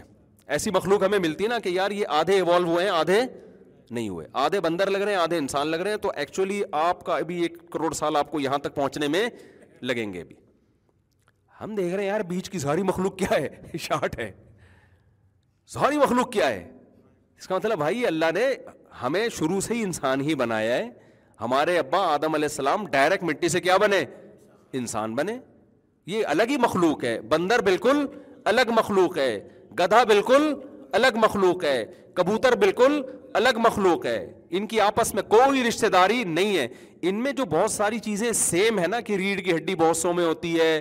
یہ سائنسدان پتہ ہے کیا کہتے ہیں کہ دیکھو ہم جب آپ کی ناک آپ کے ابا پہ جاتی ہے, آنکھیں آپ کی اماں پہ, بال آپ کے دادا پہ چلے گئے. حالانکہ انگریزوں کے یہاں تو جاتے ہی نہیں ہیں, یہ تو ہم لوگ کے یہاں جاتے ہیں. ان کے یہاں تو پتہ ہی نہیں چلتا کس پہ چلا گیا یہ, یعنی وہ تو پھر تحقیق ہوتی ہے, پھر وہ بہرحال وہ اب ان کے مسئلہ ہے, وہ زیادہ بہتر جانتے ہیں, ٹھیک ہے نا. ان کے ہاں تو ابے یار میرے بیان گورے بھی سن رہے ہوتے ہیں, پھر وہ کسی کوئی گورا سنے تو پیشگی معذرت, صرف لطیفے کی حد تک سنا رہا ہوں میں. وہ ایک آدمی کا بچہ پیدا ہوا نا, تو وہی تھا, ذرا لبرل ٹائپ کے تھے, وہ نام نہاد لبرل جسے کہتے ہیں. ان کے ہاں سب براڈ مائنڈیڈ ٹائپ کے تھے. تو 10 بچے پیدا ہو گئے, سب کی شکل سیم تھی, جب 11واں پیدا ہوا نا تو 10 سے بالکل ڈفرینٹ تھا وہ. اس کو بیوی پہ شک ہوا, یار یہ الگ مجھے لگ رہا ہے یہ بیٹا کچھ گڑبڑ لگ رہی ہے نا یہ. اب ظاہر ہے بیگم سے پوچھے گا تو پٹے گا, عورت کہے گی مجھ پہ شک کر رہے ہو, تو وہ بیچارہ دل میں ہی رکھا اس نے کہ یار یہ 11واں مجھے اپنا نہیں لگ رہا, بالکل ہی 10 سے ڈفرینٹ ہے یہ. تو جب اس کی موت کا وقت آیا نا تو اس نے بیگم سے پوچھا کہ بیگم اب تو میں مر رہا ہوں, تیرا کیا بگاڑ سکتا ہوں, میرے دل میں خلش ہے, یہ بتا دے یہ 10 بالکل سیم ہے, یہ 11واں بالکل ہی ڈفرینٹ ہے, یہ کس کا ہے؟ اس نے کہا سچ بتاؤں؟ اس نے کہا صرف یہی تیرا ہے, یہ باقی 10 جو سیم ہے نا یہ کسی کہیں اور سے ڈاؤن لوڈ کیا ہے میں نے, یہ والا جو ہے نا صرف یہ تیرا ہے. تو میں آپ سے ایک بات عرض کر رہا تھا کہ اب ناک جاتی ہے تو اس سے کیا بھائی یہ آپس میں ان کا ریلیشن ہے. تو سائنسدانوں کو یہاں سے دھوکہ ہوا, انہوں نے کہا یار یہ ناک دادا سے مل رہی ہے تو اس کا مطلب کوئی بلڈ ریلیشن ہے نا. تو اب دیکھو انہوں نے کہا کہ یار ریڑھ کی ہڈی ہمارے بھی ہے اور گدھے کی بھی ہے, اس کا مطلب آپس میں کوئی ریلیشن, یعنی کوئی ایک ہی سیل ہوگا جس سے یہ وجود میں آئے ہوں گے جو ڈفرینٹ حصوں میں تقسیم ہو گئے, ڈفرینٹ چیزوں میں تقسیم ہو گئے نا, ایک ہی ہوگا. اور جو ہے وہ اور بہت ساری مخلوق میں ایک دوسرے سے ملتی ہے نا. تو اللہ کے بندو اگر ہم اس چیز کو مان لیں کہ یہ سیم ہونے کی وجہ سے سب کی اصل ایک ہے, یہ اتنی عجیب و غریب بات ہے کہ یہ اصل ایسے ڈیوائڈ, اتنے ڈفرینٹ چیزوں میں ڈیوائڈ کیوں ہو گئی؟ بے بھائی پوتا دادے جیسا ہوگا تو پورا ویسا ہوگا نا, کیا خیال ہے؟ وہی 2 آنکھیں ہوں گی, وہی ناک ہوگی, وہی کان ہوں گے, تھوڑے سے کان نانا پہ چلے جائیں گے, ناک دادا پہ چلی جائے گی. یہ تو نہیں ہو سکتا نا کہ وہ گھاس کھانے والا پیدا ہو گیا پوتا, ایک الگ ہی مخلوق پیدا ہو گیا, ہوا میں اڑ رہی ہے وہ, پوتا پیدا ہوا وہ ہوا میں اڑ رہا ہے. آپ کہہ رہے ہیں کہ یہ ہوا میں اڑ رہا ہے اور دادا تو 2 ٹانگوں پہ چلنے والے ہیں, لیکن چونکہ وہ باجرہ کھاتا ہے اور یہ گھاس کھاتے ہیں یا یہ روٹی کھاتے ہیں, کھانے میں دونوں کیا ہیں, دونوں کو چونکہ خوراک کی ضرورت ہے لہذا لگتا ہے ان کا آپس میں کوئی ریلیشن ہے. یہ بہت بڑی پھینکی ہے, سمجھ میں نہیں آ رہی بات. یہ اس لیے کہ جب آپ کو کوئی چیز کو ایکسپلین کر نہیں پا رہے آپ نے خود یہ ٹھان لیے کہ خدا کو آپ ڈکشنری سے نکالیں, تو ایک فلسفہ آپ نے بیٹھے بیٹھے گڑھ لیا کہ جہاں بھی ہمیں سملیرٹی نظر آئے گی تو ہم نے یہ فرض کر لینا ہے کہ ان سب کی اصل کیا ہے, ایک ہے. یہ فرضی چیزیں ہیں. اور مجھے ایک پنجاب میں ایک بڑے پروفیسر ملے جو یورپ میں رہے ہیں, تو انہوں نے کہا کہ میرے جو یورپ میں نا ایک یونیورسٹی میں وہ ایتھیزم پڑھایا جا رہا تھا, تو انہوں نے کہا کہ یہ خدا ودا نہیں ہے, اس طرح کی کوئی باتیں کر رہے. تو پھر انہوں نے کہا کسی کو کوئی سوال ہے تو بتائے. تو کہتے ہیں میں نے ہاتھ کھڑا کیا, سر میرا ایک سوال ہے, گورے کے سامنے. انہوں نے کہا جی کیا سوال ہے؟ میں نے کہا سر یہ نظریہ بالکل غلط ہے. یہ نظریہ کیا ہے؟ بالکل غلط ہے کہ یہ جو سمل, یہ وہی باتیں کر رہے تھے نا وہ پروفیسر جو گورا تھا کہ ان میں بہت ساری چیزیں سملر ہیں, تو اس کا مطلب ان کی اصل کیا ہے, ایک ہی ہے, یہ ایک ہی خاندان سے چلے ہیں, سارے بہت سارے حصوں میں ڈیوائڈ ہو گئے. میں نے کہا سر یہ بالکل غلط ہے. تو کہتے ہیں, اس نے پوچھا کیوں غلط ہے؟ کہتے ہیں میں نے کہا 200 سال پہلے ڈارون نے یہ کہا تھا اور اب تک یہ ثابت نہیں ہو سکا ہے. 200 سال سے سائنسدان زور لگا رہے ہیں اس کو ثابت کرنے کے لیے, اور اب تک یہ تھیوری ہی ہے, نظریہ ہی ہے, اب تک ریسرچ سے ثابت. تو 200 سال بہت ہوتے ہیں کسی چیز پہ تحقیق کرنے کے لیے. نہیں آئی میرا خیال ہے. دیکھو زید نے دعویٰ کیا کہ وسیم نے میرے پیسے چرائے ہیں, زید نے دعویٰ کیا کہ وسیم نے میرے پیسے چرائے ہیں. عدالت نے زید سے کہا تو ثبوت لے کر آ. 200 سال لگ گئے, نہ گواہ مل رہے ہیں. عدالت نے کہا چلو یار تم کہہ رہے ہو کہ فلاں جگہ چوری کی ہے, وہاں جا کے ہم دیکھتے ہیں, وہاں کچھ شاید آثار نظر آئیں. پھر عدالت نے کہا چلو یار ہو سکتا ہے کہ وسیم تحقیق کرتے غریب آدمی ہو, اگر غریب ہے تو ممکن ہے اس نے چوری کر لی, پتہ چلا وہ تو کروڑ پتی آدمی ہے. سارے ثبوت اور سارے شواہد جا رہے ہیں کس کے خلاف؟ زید کے خلاف. اور 200 سال تک عدالت ریسرچ کرتی رہی, کچھ بھی نہیں ملا. تو نتیجتاً کیس خارج کرنا پڑے گا کہ نہیں پڑے گا؟ جب ڈارون نے یہ پھینکی تھی نا لمبی کہ یار یہ مور, کبوتر, گدے, گھوڑے, کتے, یہ سب ایک سیل تھا جس سے پودے بھی وجود میں آ گئے, گدے گھوڑے بھی وجود میں آ گئے, انسان بھی وجود میں آ گیا, اور یہ ساری چیزیں یہ ایوالو ہوتے ہوتے وجود میں آ گئی. اس کے بعد سائنسدانوں کے پاس 200 سال تھے اس پہ تحقیق کرنے کے لیے کہ ڈارون نے پھینکی ہے یا سچ کا ہے. 200 سال ہو گئے, اب تک کوئی رپورٹ نہیں ہے, کوئی یقینی طور پہ بات نہیں کر سکے. تو سیدھا سیدھا پیغمبروں کی مان لو بھائی, اللہ کہہ رہے میں نے بنایا نا, تو کیوں اللہ سے آپ کو اتنی دشمنی ہے؟ اور جو اللہ کو آپ بیچ میں لے آتے ہو تو سارے مسائل کیا ہو جاتے ہیں, 2 منٹ میں حل ہو جاتے ہیں.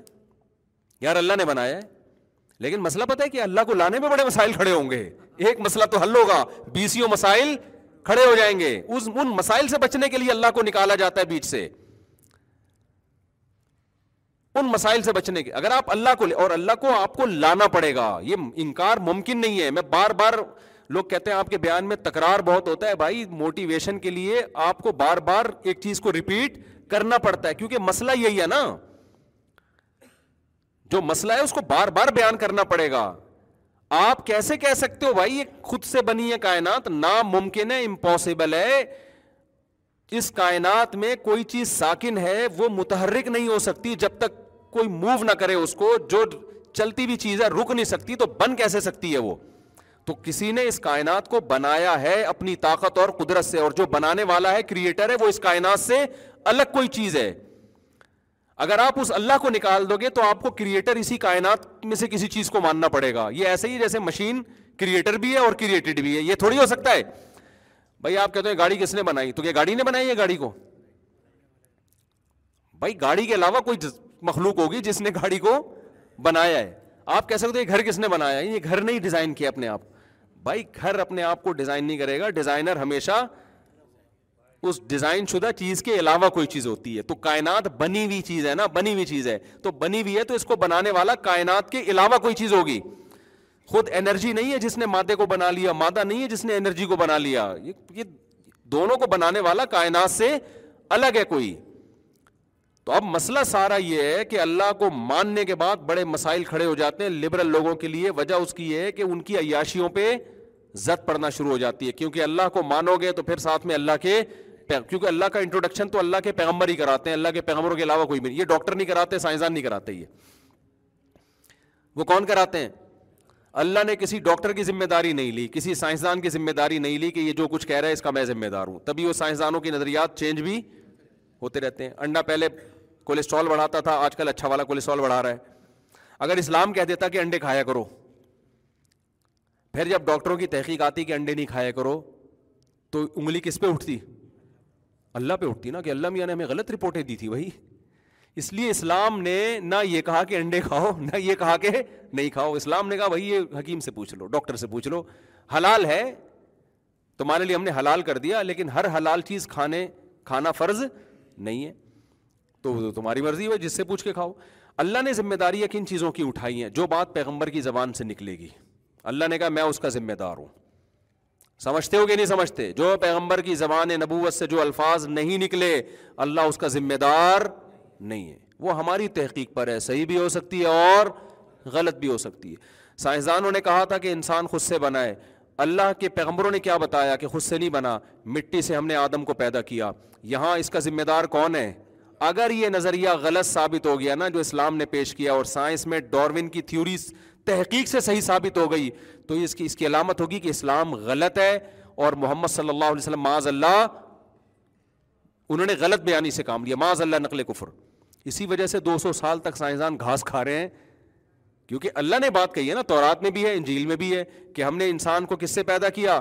مٹی سے. خلقہ من تراب, مٹی سے پیدا کیا ہے. ان کی زوجہ کو انہی کی باڈی سے پیدا کیا ہم نے, پسلی سے. اور 200 سال کیا ہزاروں سال بھی لگ جائیں گے نا, یہ نظریہ کبھی بھی ٹھیک ثابت ہوگا نہیں. وہ ثابت ہونا اس کی علامت ہے کہ پھر وہ سارے پیغمبر غلط ہو گئے. تو پھر اس سے بڑا آپ کہتے ہیں غلط ہو گئے تو کیا ہو گیا, کچھ انسان ہی ہے نا. اگر غلط ہو گئے, غلط ہونے کا مطلب یہ پھر اللہ پر الزام ہوگا کہ اے اللہ تو نے انسانوں کو پیدا تو کر دیا, لیکن گائیڈنس کے لیے تو نے پھر کوئی انتظام ہی نہیں کیا, کیونکہ جو پیغمبر تھے وہ تو غلط ثابت ہو گئے, تو پھر صحیح گائیڈنس کیا ہے؟ صحیح گائیڈنس تو ہمارے پاس سرے سے گائیڈنس ہی نہیں ہے. صحیح غلط تو بات کی بات ہے. میں سمجھا پا رہا ہوں اپنی بات کہ نہیں سمجھا پا رہا, کھوپڑی شریف میں آ رہی ہے بات کہ نہیں آ رہی. تو اس لیے میرے بھائی جتنا لفٹ ڈاکٹروں کو کراتے ہو نا, جتنا لفٹ سائنسدانوں کو کراتے ہو, جتنا لفٹ پروفیسروں کو کراتے ہو, جتنا لفٹ پی ٹی آئی کو کراتے ہو, جتنا لفٹ جے یو آئی کو کراتے ہو, جتنا لفٹ مسلم لیگ کو کراتے ہو, تھوڑا سا لفٹ اللہ کو بھی کرا دیا کرو. میں سمجھا پا رہا ہوں؟ تھوڑا سا نہیں, تھوڑا سا زیادہ لی. تھوڑا سا تو میں مذاق میں کہہ رہا ہوں, تھوڑا زیادہ سا. تھوڑا زیادہ سا بھی نہیں, بہت زیادہ, بہت زیادہ بھی نہیں, مکمل. صرف اللہ ہی سے پوچھنا ہے, باقی سب اس کے بعد ہیں. ابا کا بھی احترام ہم اس لیے کرتے ہیں کہ کس کا حکم ہے بھائی, اللہ کا. اماں کو بھی ہم کیوں مانتے ہیں, اللہ کا حکم ہے. بیگم کے بھی حقوق کیوں ادا, ورنہ ہم پاگل ہیں یار, خود سوچو یار, جب بیگم کی بات آتی ہے پتہ نہیں پاگل پاگل سا محسوس ہونا شروع ہو جاتا ہے, ورنہ ہم پاگل ہیں اتنا خرچہ کرنے ہیں یار.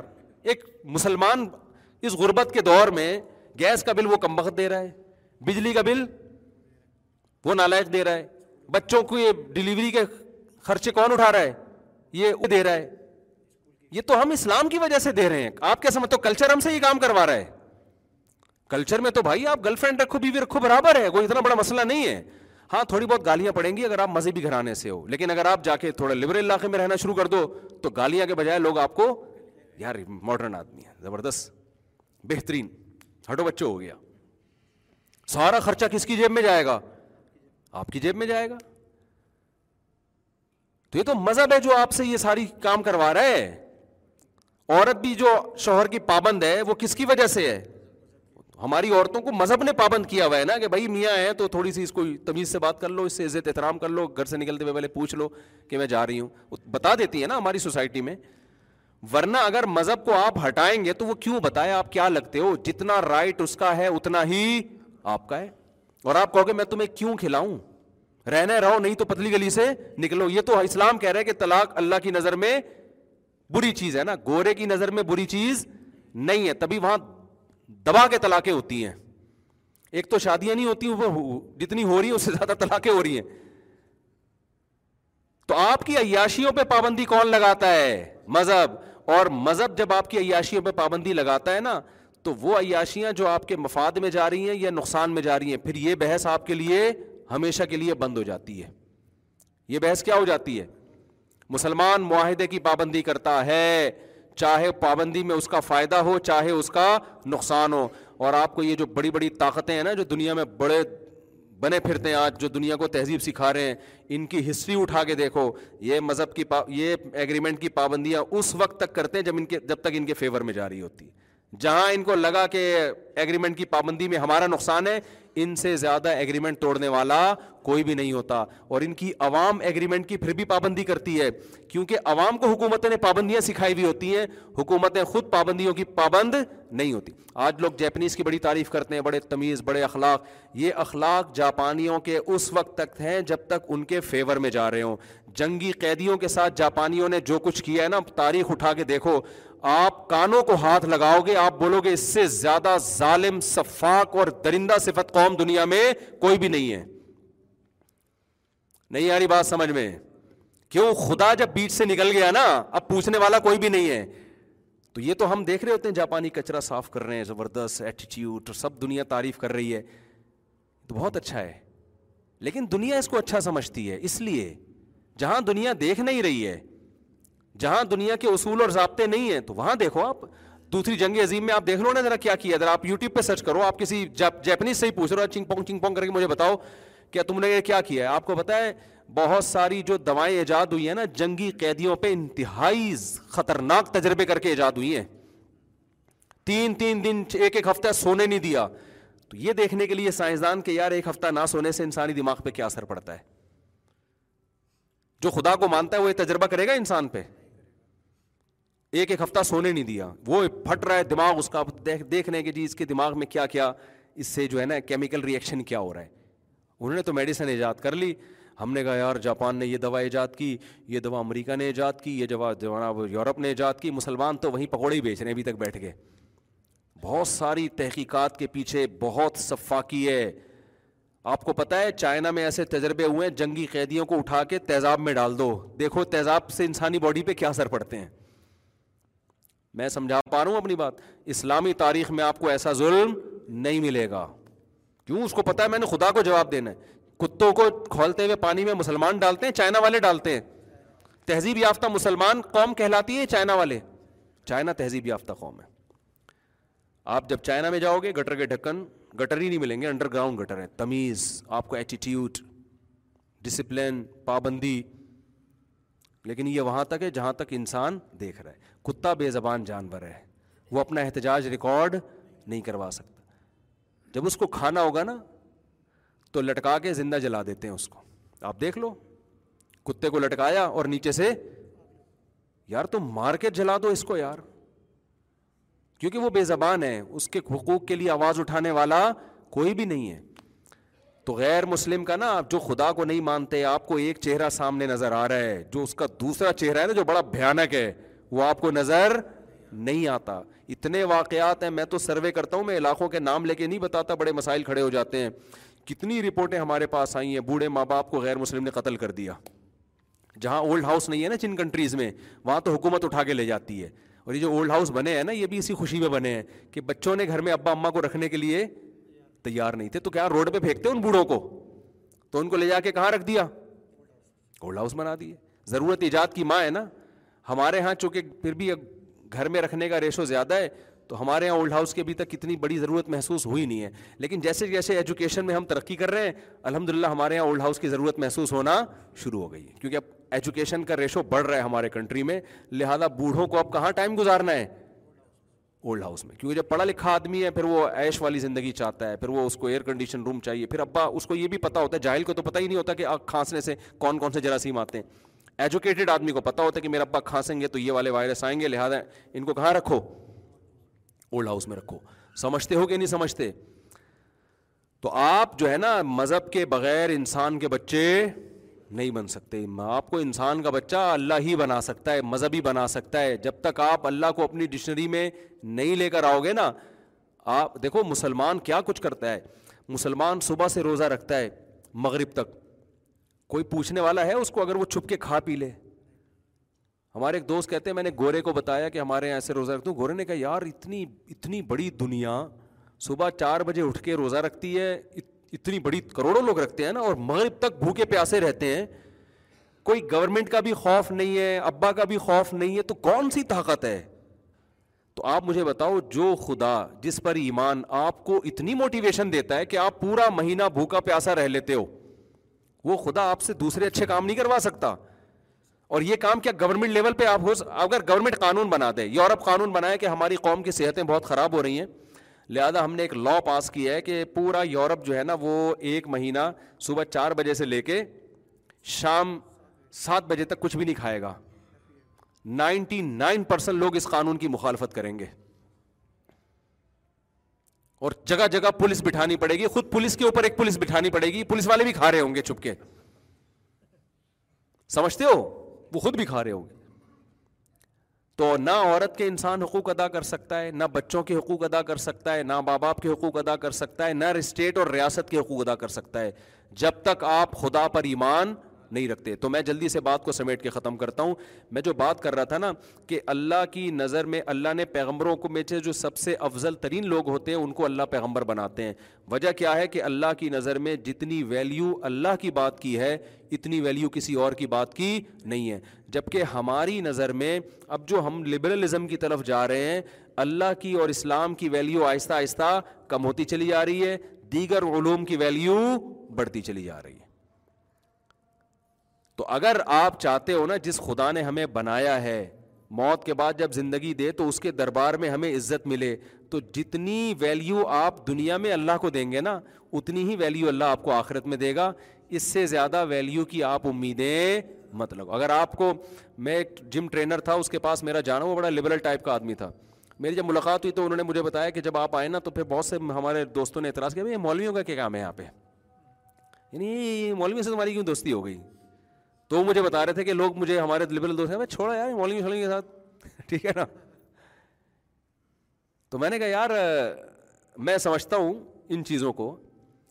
وجہ اس کی ہے کہ بہت بڑا طبقہ یہ وہ کہتا ہے یار یہ ان کا سوسائٹی میں کیا کردار ہے, یہ تو فضول قسم کے, نہ گردوں کا علاج کر سکتے ہیں کسی کا, نہ یہ پتھری نکال سکتے ہیں, نہ یہ کیا نام ہے کوئی سائنسی ترقی میں ان کا کوئی کردار ہے. بس یہ بتا رہے ہو کہ طلاق ہو گئی ہے, اس کی وراثت دے دو, اس کے ماں باپ کے یہ حقوق, اماں سے ابا سے بات کرو تو جنت ملے گی, اور کسی خاتون کو اگر نظر اٹھا کے دیکھا تو اتنا سخت جہنم میں جلو گے, اور اگر جس نے سود کا ایک لقمہ کھایا تو 40 دن نماز کا بھی. یہ فضول باتیں جن کا سائنسی ترقی اور ملکی ترقی سے کوئی واسطہ ہے ہی نہیں, بلکہ الٹا نقصان ہے.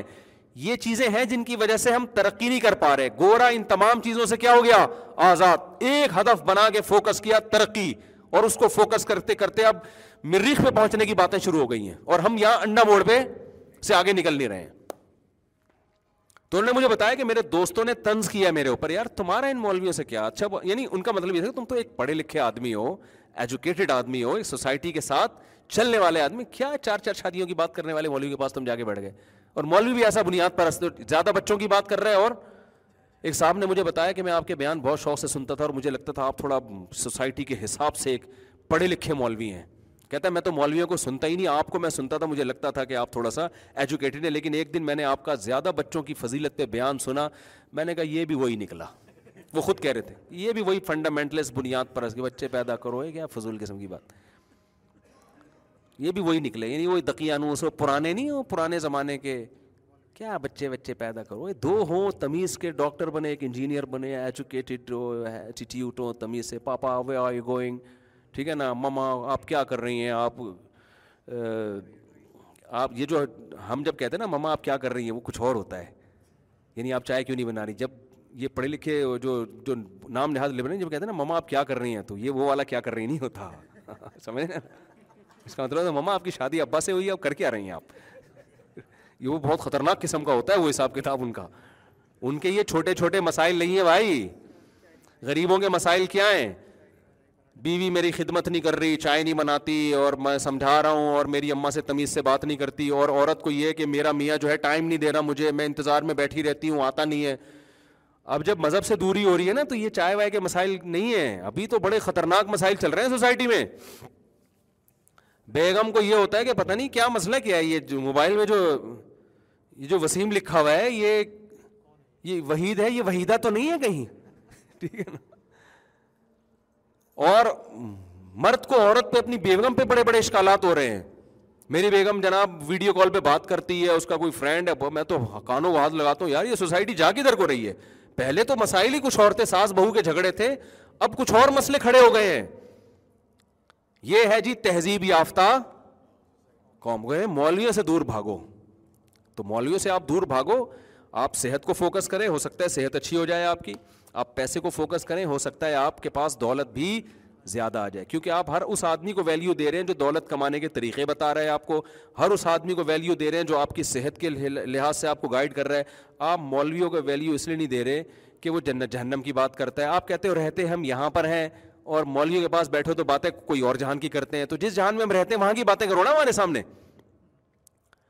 تو میرے بھائی مولوی آپ کے سامنے جنت جہنم کی بات اس لیے کرتا ہے کہ ہم یہاں رہتے تو ہیں لیکن رہنے کے لیے آئے ہیں نہیں. یہ بات آپ کو مولوی سمجھا رہا ہے, اور مولوی کیا اللہ سمجھا رہا ہے کہ تم نے یہاں رہنا نہیں ہے, اس دنیا سے دل نہ لگاؤ, اس میں اچھی لائف گزارنے کی کوشش ضرور کرو مگر اس زندگی کو اپنا باپ مت بناؤ, اس کو ہدف مت بناؤ, مرو گے ختم ہو جاؤ گے, خدا نے تمہیں یہاں کے لیے پیدا نہیں کیا. یہ مولوی کے علاوہ آپ کو کوئی بات نہیں, کوئی نہیں بتائے گا. آج کل کچھ اسکالر آ رہے ہیں کہتے ہیں یہ بات آپ کو کوئی مولوی نہیں بتائے گا, کہہ رہے ہوتے ہیں نا, یہ میں بتا رہا ہوں تو میں الٹا کہہ رہا ہوں, یہ بات آپ کو صرف مولوی ہی بتائے گا, مولوی کے علاوہ کوئی بھی نہیں بتائے گا کہ تم یہاں کے لیے پیدا ہی نہیں ہوئے ہو.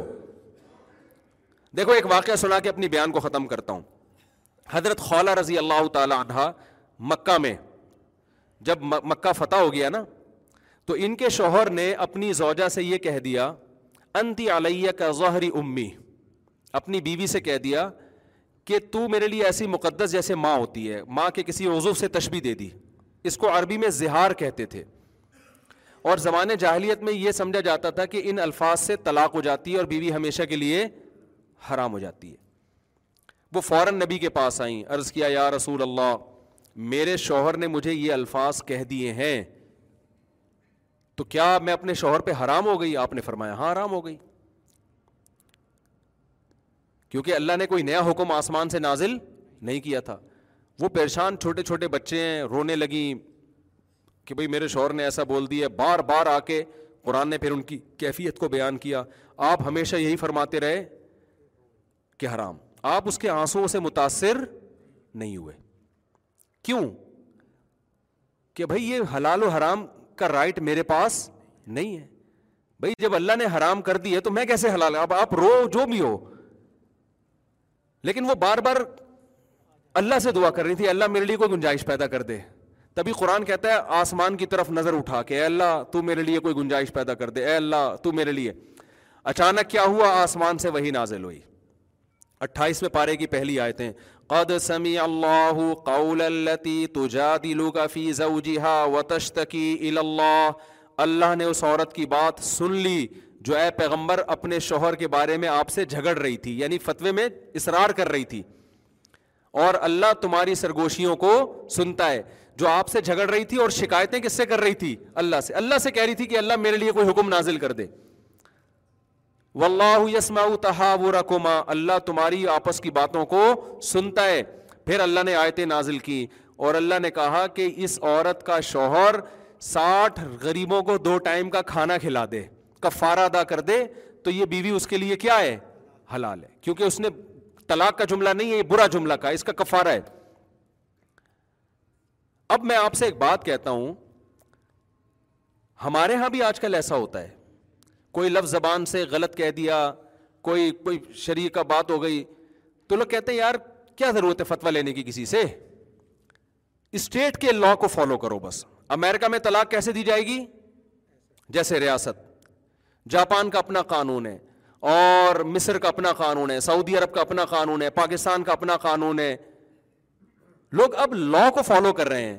اگر لاء اور کلچر اسلام کی نظر میں نکاح اور طلاق اور ان مسائل میں اس کی کوئی ویلیو ہوتی تو رسول اللہ صلی اللہ علیہ وسلم اس عورت کے رونے دھونے کو دیکھ کر کلچر کو تبدیل کرنے کا حکم دے دیتے نا, کہ ٹھیک ہے عرب کا کلچر یہ تھا کہ بیوی کو حرام سمجھا جاتا ہے, تو میں پیغمبر ہوں بھائی, میں لیڈر ہوں, میں ریاست کا سربراہ بھی ہوں, میں فوج کا کمانڈر بھی ہوں, پورے اختیارات میرے پاس ہیں, تو میں ابھی نیا قانون پاس کر رہا ہوں. میں کیا کر رہا ہوں بھائی, آج سے یہ الفاظ کوئی کہے گا تو بیوی حرام نہیں ہوگی.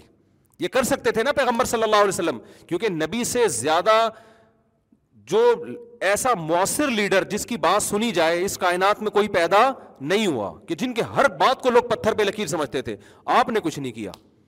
کیوں؟ آپ کہہ رہے ہیں بھائی میں کس کا پابند ہوں, وہ اوپر سے اللہ کوئی آیتیں نازل کر دے گا تو ٹھیک ہے, میں تو نہیں کر سکتا. تبھی اللہ نے آیتیں نازل کی اور اللہ نے کہا کہ اللہ نے اس عورت کی مشکل کو حل کیا ہے. تو اس سے پتہ چلتا ہے کہ اللہ کی نظر میں ویلیو کس کے قانون کی ہے؟ اللہ کی نظر میں. ریاست دوسرے نمبر پر ہے. آج ہمارا لبرل طبقہ ریاست کو ترجیح دے رہا ہے, خدائی قانون کو اس نے دوسرے نمبر پہ رکھ دیا ہے. 8:15 بجے ہے نا نماز, بس میں ختم کر رہا ہوں بات کو سمیٹ. تو ہمارے جو لبرل طبقہ ہے نا, اس نے کیا کیا ہے کہ اللہ کے قانون کو پیچھے کر دیا ہے. تو اللہ کی نظر میں میرے بھائی سب سے زیادہ ویلیو کس کی ہے؟ اللہ کے قانون کی. تو اللہ کے قانون میں جو حلال و حرام کا کانسیپٹ ہے نا, آپ کو اس کو سب سے اوپر رکھنا پڑے گا. اور اسی کو قرآن نے دوسرے مقام پہ کہا, فلا وربک لا یؤمنون حتی یحکموک فیما شجر بینہم. یہ اس وقت تک خدا کی نظر میں مومن نہیں ہو سکتے جب تک اپنا ہر فیصلہ یہ اسلام سے نہیں کروا لیتے. اکارڈنگ ٹو شریعہ ان کو دیکھنا پڑے گا کہ اسلام اس بارے میں کیا کہتا ہے. اگر یہاں بھی اسلام ریاست کے قانون کو خدائی قانون پہ ترجیح دیتا تو اللہ کیا فرماتے, یہ اس وقت تک مومن نہیں ہو سکتے جب تک اسٹیٹ سے نہیں پوچھتے کہ کیا لیگل ہے اور کیا انلیگل ہے. سمجھ میں نہیں آ رہی بات. تو اس لیے میرے بھائی آپ مولویوں کو لفٹ کرائیں نہ کرائیں, آپ کی مرضی ہے, اسلام کو لفٹ کرانا پڑے گا آپ کو, چاہے آپ کو مولویوں سے کتنی نفرت ہو. آج ایک ہمارا ایک بہت بڑا طبقہ ہے جو مولویوں سے دشمنی میں کس سے دور ہو رہا ہے؟ اسلام سے. وہ مولویوں سے دشمنی میں اسلام سے دور ہو رہا ہے. تو آپ کو اسلام کو فالو کرنا پڑے گا, اس سے بھاگنے کا آپ کے پاس کوئی راستہ نہیں ہے, کیونکہ یہ مولویوں کا دین نہیں ہے. ایک دفعہ ایک صاحب نے مجھ سے ایک میرے خلاف کلپ بنایا, ایک لبرل آدمی تھے, پاکستانی تھے نا, انہوں نے کلپ بنایا میرے خلاف کہ ہمارے ہاں ایجوکیشن کا ریشو دیکھو. ایک سائنسدان کی میں نے ویڈیو چلائی تو اس کے 1000 ویوز تھے, اور یہ مفتی میری چلا دی نا کہ یہ مولانا صاحب کے ملینز میں جا رہے ہیں. یعنی ہمارے ہاں ایجوکیٹڈ لوگوں کے بجائے ان جاہل مولویوں کو لوگ, وہ اتنا بڑا سائنسدان, اس کی اتنی زبردست تحقیقات, اس کے 1000 ہیں, اور یہ مولانا جو مدرسے کا فارغ ہوا ہے. تو میں نے اس پہ بیان کیا تھا, میں نے کہا دیکھو یہ جو ہمارے اتنے ملینز ہو گئے نا, یہ ہمارے نہیں ہیں. لوگوں کو پتہ ہے یہ کس کی بات بتا رہا ہے بھائی, اللہ کی. وہ جو ڈاکٹر ہے یا کوئی سائنسدان ہے, وہ ایک خاص شعبے سے متعلق بات کر رہا ہے, وہ کڈنی کا اسپیشلسٹ ہوگا فار ایگزامپل. تو کڈنی کا ہر آدمی کا کڈنی مسئلہ تھوڑی ہے. ہمارے یہاں تو ویسے بھی کوئی مسئلہ جب تک مسئلہ نہ ہو تو بنتا ہی نہیں ہے نا. جب کڈنی جس کی خراب ہوگی تو اس کے لیے کڈنی ایک مسئلہ بنے گا, جب تک خراب نہیں ہے تو خراب ہونے والی تمام تر چیزیں استعمال کر کے کڈنی کو پورا پراپر وے میں خراب کرنے کی کوشش کی جائے گی. جب خراب ہوگا تو پھر ڈاکٹر سے رابطہ کریں گے, ٹھیک ہے نا. تو میں نے کہا بھائی اس کا ایک مسئلہ ہے, یہ یا تو ہارٹ کا اسپیشلسٹ ہے یا کڈنی کا ہے یا اس کا کوئی مسئلہ ہوگا, تو وہ ہر آدمی کا مسئلہ تھوڑی ہے. تو یہ مولوی کی بات نہیں ہے, یہ اصل بات کس کی ہے؟ عزت اسلام کے لوگوں کو پتہ ہے یہ کس کی بات بتائی جا رہی ہے, یہ خدا کا قانون.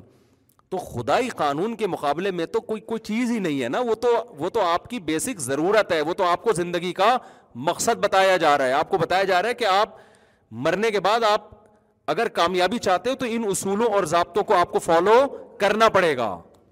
سمجھتے ہو کہ نہیں سمجھتے؟ تو یہ بات دماغ میں بٹھا دیں کہ آپ کو جو سب سے زیادہ ضرورت ہے وہ ڈاکٹروں کی نہیں ہے, وہ سائنسدانوں کی نہیں ہے, وہ انجینئر کی نہیں ہے, آپ کو سب سے زیادہ ضرورت کس کی ہے؟ اسلام کی, چونکہ وہ آپ کو آپ کی پیدائش کا مقصد بتا رہا ہے. اگر آپ نے اللہ کو بیچ سے نکال دیا تو آپ جتنا مرضی ترقی کر لیں, اللہ کہتے ہیں جس نے کائنات کو بنایا ہے نا, کامیابی اور ناکامی کی کنجیاں اس کے پاس ہیں, وہ تمہیں کامیاب نہیں کرے گا. سمجھتے ہو کہ نہیں سمجھتے؟ نہیں سمجھتے تو کوئی بات نہیں, تھوڑے دنوں میں آپ کے اچھے بھی اور میرے اچھے بھی سمجھ جائیں گے. لیکن جب سمجھ جائیں گے نا تو پھر اس وقت عمل کا ٹائم ہمارے پاس نہیں ہوگا. کیا کہہ رہے ہیں؟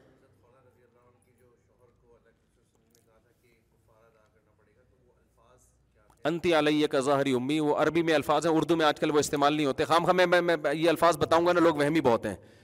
کبھی بھی کوئی طلاق کا مسئلہ بتاؤ نا تو فائدہ کم لوگوں کو ہوتا ہے, نقصان وہمیوں کو. میں نے یہ بول دیا تھا, ہو تو نہیں گئی ہے, میں نے یوں بول دیا. ایک دن میں نے بیان کیا یہ الفاظ کفریہ یہ نہ بولا کریں, تو اس سے اتنے وہمی لوگ وجود میں آ گئے. ہمارے منہ سے یہ نکلا تھا, ہم کافر تو نہیں ہو گئے ہمارے منہ سے؟ اب میں نے کہا تمہیں مذاق بنایا ہوا ہے کافر ہونے کو, کتنے آرام سے تھوڑی کافر ہو جاتا ہے.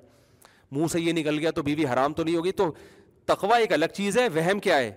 ہمارے ہاں پرہیزگاری اتنی نہیں ہے, وہم کے پیشنٹ زیادہ ہو جاتے ہیں. جیسے تقوی تو یہ ہے کہ آپ وضو کریں تو پراپر وے میں کریں نا, ایک بال کی جگہ بھی خوش نہ رہے, یہ تقوی ہے. یہ مارکیٹ میں کم ملے گا آپ کو. وہم کے وضو کے مریض آپ کو زیادہ ملیں گے کہ گھنٹے لگا دیے, ان کمبختوں کو تسلی نہیں ہو رہی کہ میرے بال خشک پورے گیلے ہوئے بھی ہیں کہ نہیں ہوئے. واش روم میں جا کے بیٹھ گیا, پورے ٹینکی خالی کر دی اور اس کو یقین نہیں آ رہا کہ میرا غسل. تو وہم کا بعض مسائل صحیح ہوتے ہیں لیکن وہ بتانے میں گڑبڑ. خطرہ یہ ہوتا ہے کہ اس سے وہم نہ بڑھ جائے لوگوں کا. تو اسی طرح یہ طلاق کے جو ہے نا یار, یہ الفاظ اور یہ الفاظ میں نے 2-3 دفعہ مسئلے بتایا. میں نے کہا یار یہ چھوڑ دو, کیونکہ وہم کے پیشنٹ زیادہ ہوتے ہیں. ایک آدمی نے کہا میرے میاں نے مجھے کہہ دیا کہ میرا تم سے کوئی تعلق ہی نہیں ہے, اب وہ غم لے کے بیٹھی ہوئی ہے, طلاق تو نہیں ہو گئی. یہ تو صبح شام آدمی بیوی سے کہہ رہا ہوتا ہے کہ میرا تم سے کوئی تعلق نہیں ہے. جب تک شادی نہیں ہوئی تھی تو تعلق ہی تعلق تھا, شادی کے بعد جو سب سے پہلا جملہ ہوتا ہے وہ تو یہی ہوتا ہے, میرا تم سے کوئی تعلق نہیں, میں تمہیں نہیں مانتی, میں تمہیں نہیں مانتا. تو اس سے طلاقیں ہونا شروع ہو جاتی ہیں. اگر تو پھر ایسے الفاظ سے تو جو تھوڑے بہت 4-6 نکل رہ گئے وہ بھی سوسائٹی میں کیا ہو جاتے. تو ایسے تھوڑی ہوتا ہے, وہم نہیں کرو بھائی ان مسائل میں. تو طلاق دینے سے ہوتی ہے, یا کنایا کہ وہ الفاظ جن میں آپ کی نیت پراپر طلاق دینے کی ہو, اس میں آپ کو وہم نہ ہو, پراپر دل میں ارادہ ہو کہ میں طلاق دینے کے لیے کہہ رہا ہوں کہ آج سے میرا تیرا کوئی تعلق نہیں ہے. تو عام طور پر ایسی نیت ہوتی نہیں ہے. یا واضح قرینہ ہو, جیسے بیوی نے آپ سے طلاق مانگی, مجھے طلاق دے دو, مجھے آزاد کر دو, میں نہیں رہنا چاہتی, مجھے بالکل ڈیورس چاہیے. آپ نے کہا چلو ٹھیک ہے میں نے تمہیں آزاد کیا. اب یہ جس سیاق و سباق میں کہا گیا ہے نا, تو یہاں آزاد کا مطلب طلاق کے علاوہ کچھ بنتا نہیں ہے. نارملی کوئی کہہ دے تم آزاد ہو تو بیگم آج کل ویسے ہی آزاد ہیں, صحیح ہے نا, تو ویسے ہی آج کل کون پابند ہے کسی کا بھائی, تو غلام تو آپ ہیں. آپ بیگم سے کہا کریں مجھے آزاد کر دو, ٹھیک ہے. یہ میں مذاق کر رہا ہوں کیونکہ خواتین پھر بہت نیگیٹو کمنٹس کرتی ہیں کہ ہم تو غلام بنے ہوئے ہیں اور اوپر سے یہ کر دیا. تو ہر بات کی نا مجھے وضاحتی بیان جاری کرنا پڑتا ہے, ہر چیز کا کلپ آ جاتا ہے. اور دیکھو یہ کیا کہہ رہا ہے مولوی, تو ہر چیز میں وہ لطیفے کی ایسی کی تیسی ہو جاتی ہے. کوئی لطیفہ سناؤ تو بتانا پڑتا ہے یہ لطیفہ ہے, ورنہ لوگ سیریس لے لیتے ہیں اس کو. کوئی بات کرو تو یہ میں مذاق کر رہا تھا, یہ اس کا یہ مطلب نہیں, اس کا یہ مطلب ہے. تو اتنی نیگیٹیوٹی ہے نا, شارٹ کلپ نکال کے لوگ چلاتے ہیں. کافی بات ہو گئی, میرا خیال ہے اذان کا بھی ٹائم ہو گیا ہے. اللہ تعالیٰ سمجھنے کی عمل کی توفیق عطا فرمائے. یہ مغرب سے عشاء جب ہم نے بیان شروع کیا نا تو اسپیڈ میری بڑھ گئی ہے, اس سے کچھ فائدے بھی ہو رہے ہیں کچھ نقصان بھی ہو رہے ہیں. اتنے کانفیڈنس کے ساتھ میں بیان کر نہیں پا رہا جیسے پہلے فری ٹائم ہوتا تھا نا, لیکن اس کا نقصان یہ تھا بیان لمبا بہت ہو رہا تھا. تو یہ 2-4 ہفتوں میں نا انشاءاللہ یہ جب یوز ٹو ہو جائیں گے ہم, تو پھر یہ انشاءاللہ یہ ایک روانی میں آ جائے گا یہ سیٹ اپ انشاءاللہ.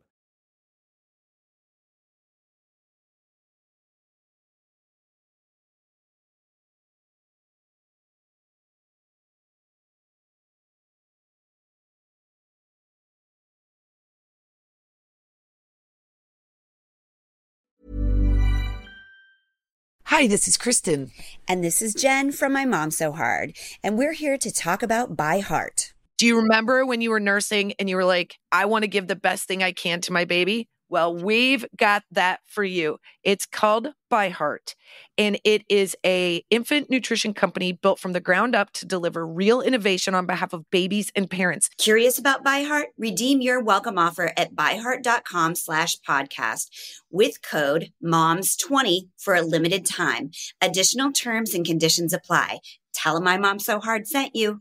Imagine the softest sheets you've ever felt. Now imagine them getting even softer over time. That's what you'll feel with Boll and Branch's organic cotton sheets. In a recent customer survey, 96% replied that Boll and Branch sheets get softer with every wash. Start getting your best night's sleep in these sheets that get softer and softer for years to come. Try their sheets with a 30-night guarantee. Plus, get 15% off your first order at bollandbranch.com. Code BUTTERY. Exclusions apply. See site for details. Hello, this is Danny Pellegrino, host of the Everything Iconic podcast, and I'm here to tell you all about Splash Refresher, because hydration is mandatory, but boring is not. Now, I love my water, but if I don't spice it up, I'm not going to finish what I took out of the fridge. That's why I love my Splash Refresher, which is flavorful, delicious, bright, hydrating, and 0 calories. The wild berry flavor is my fave. No, wait, is the pineapple mango flavor my fave? You know what? All 5 craveable Splash Refresher flavors are my fave because they're so delicious. So get hydrated and enjoy it with Splash Refresher.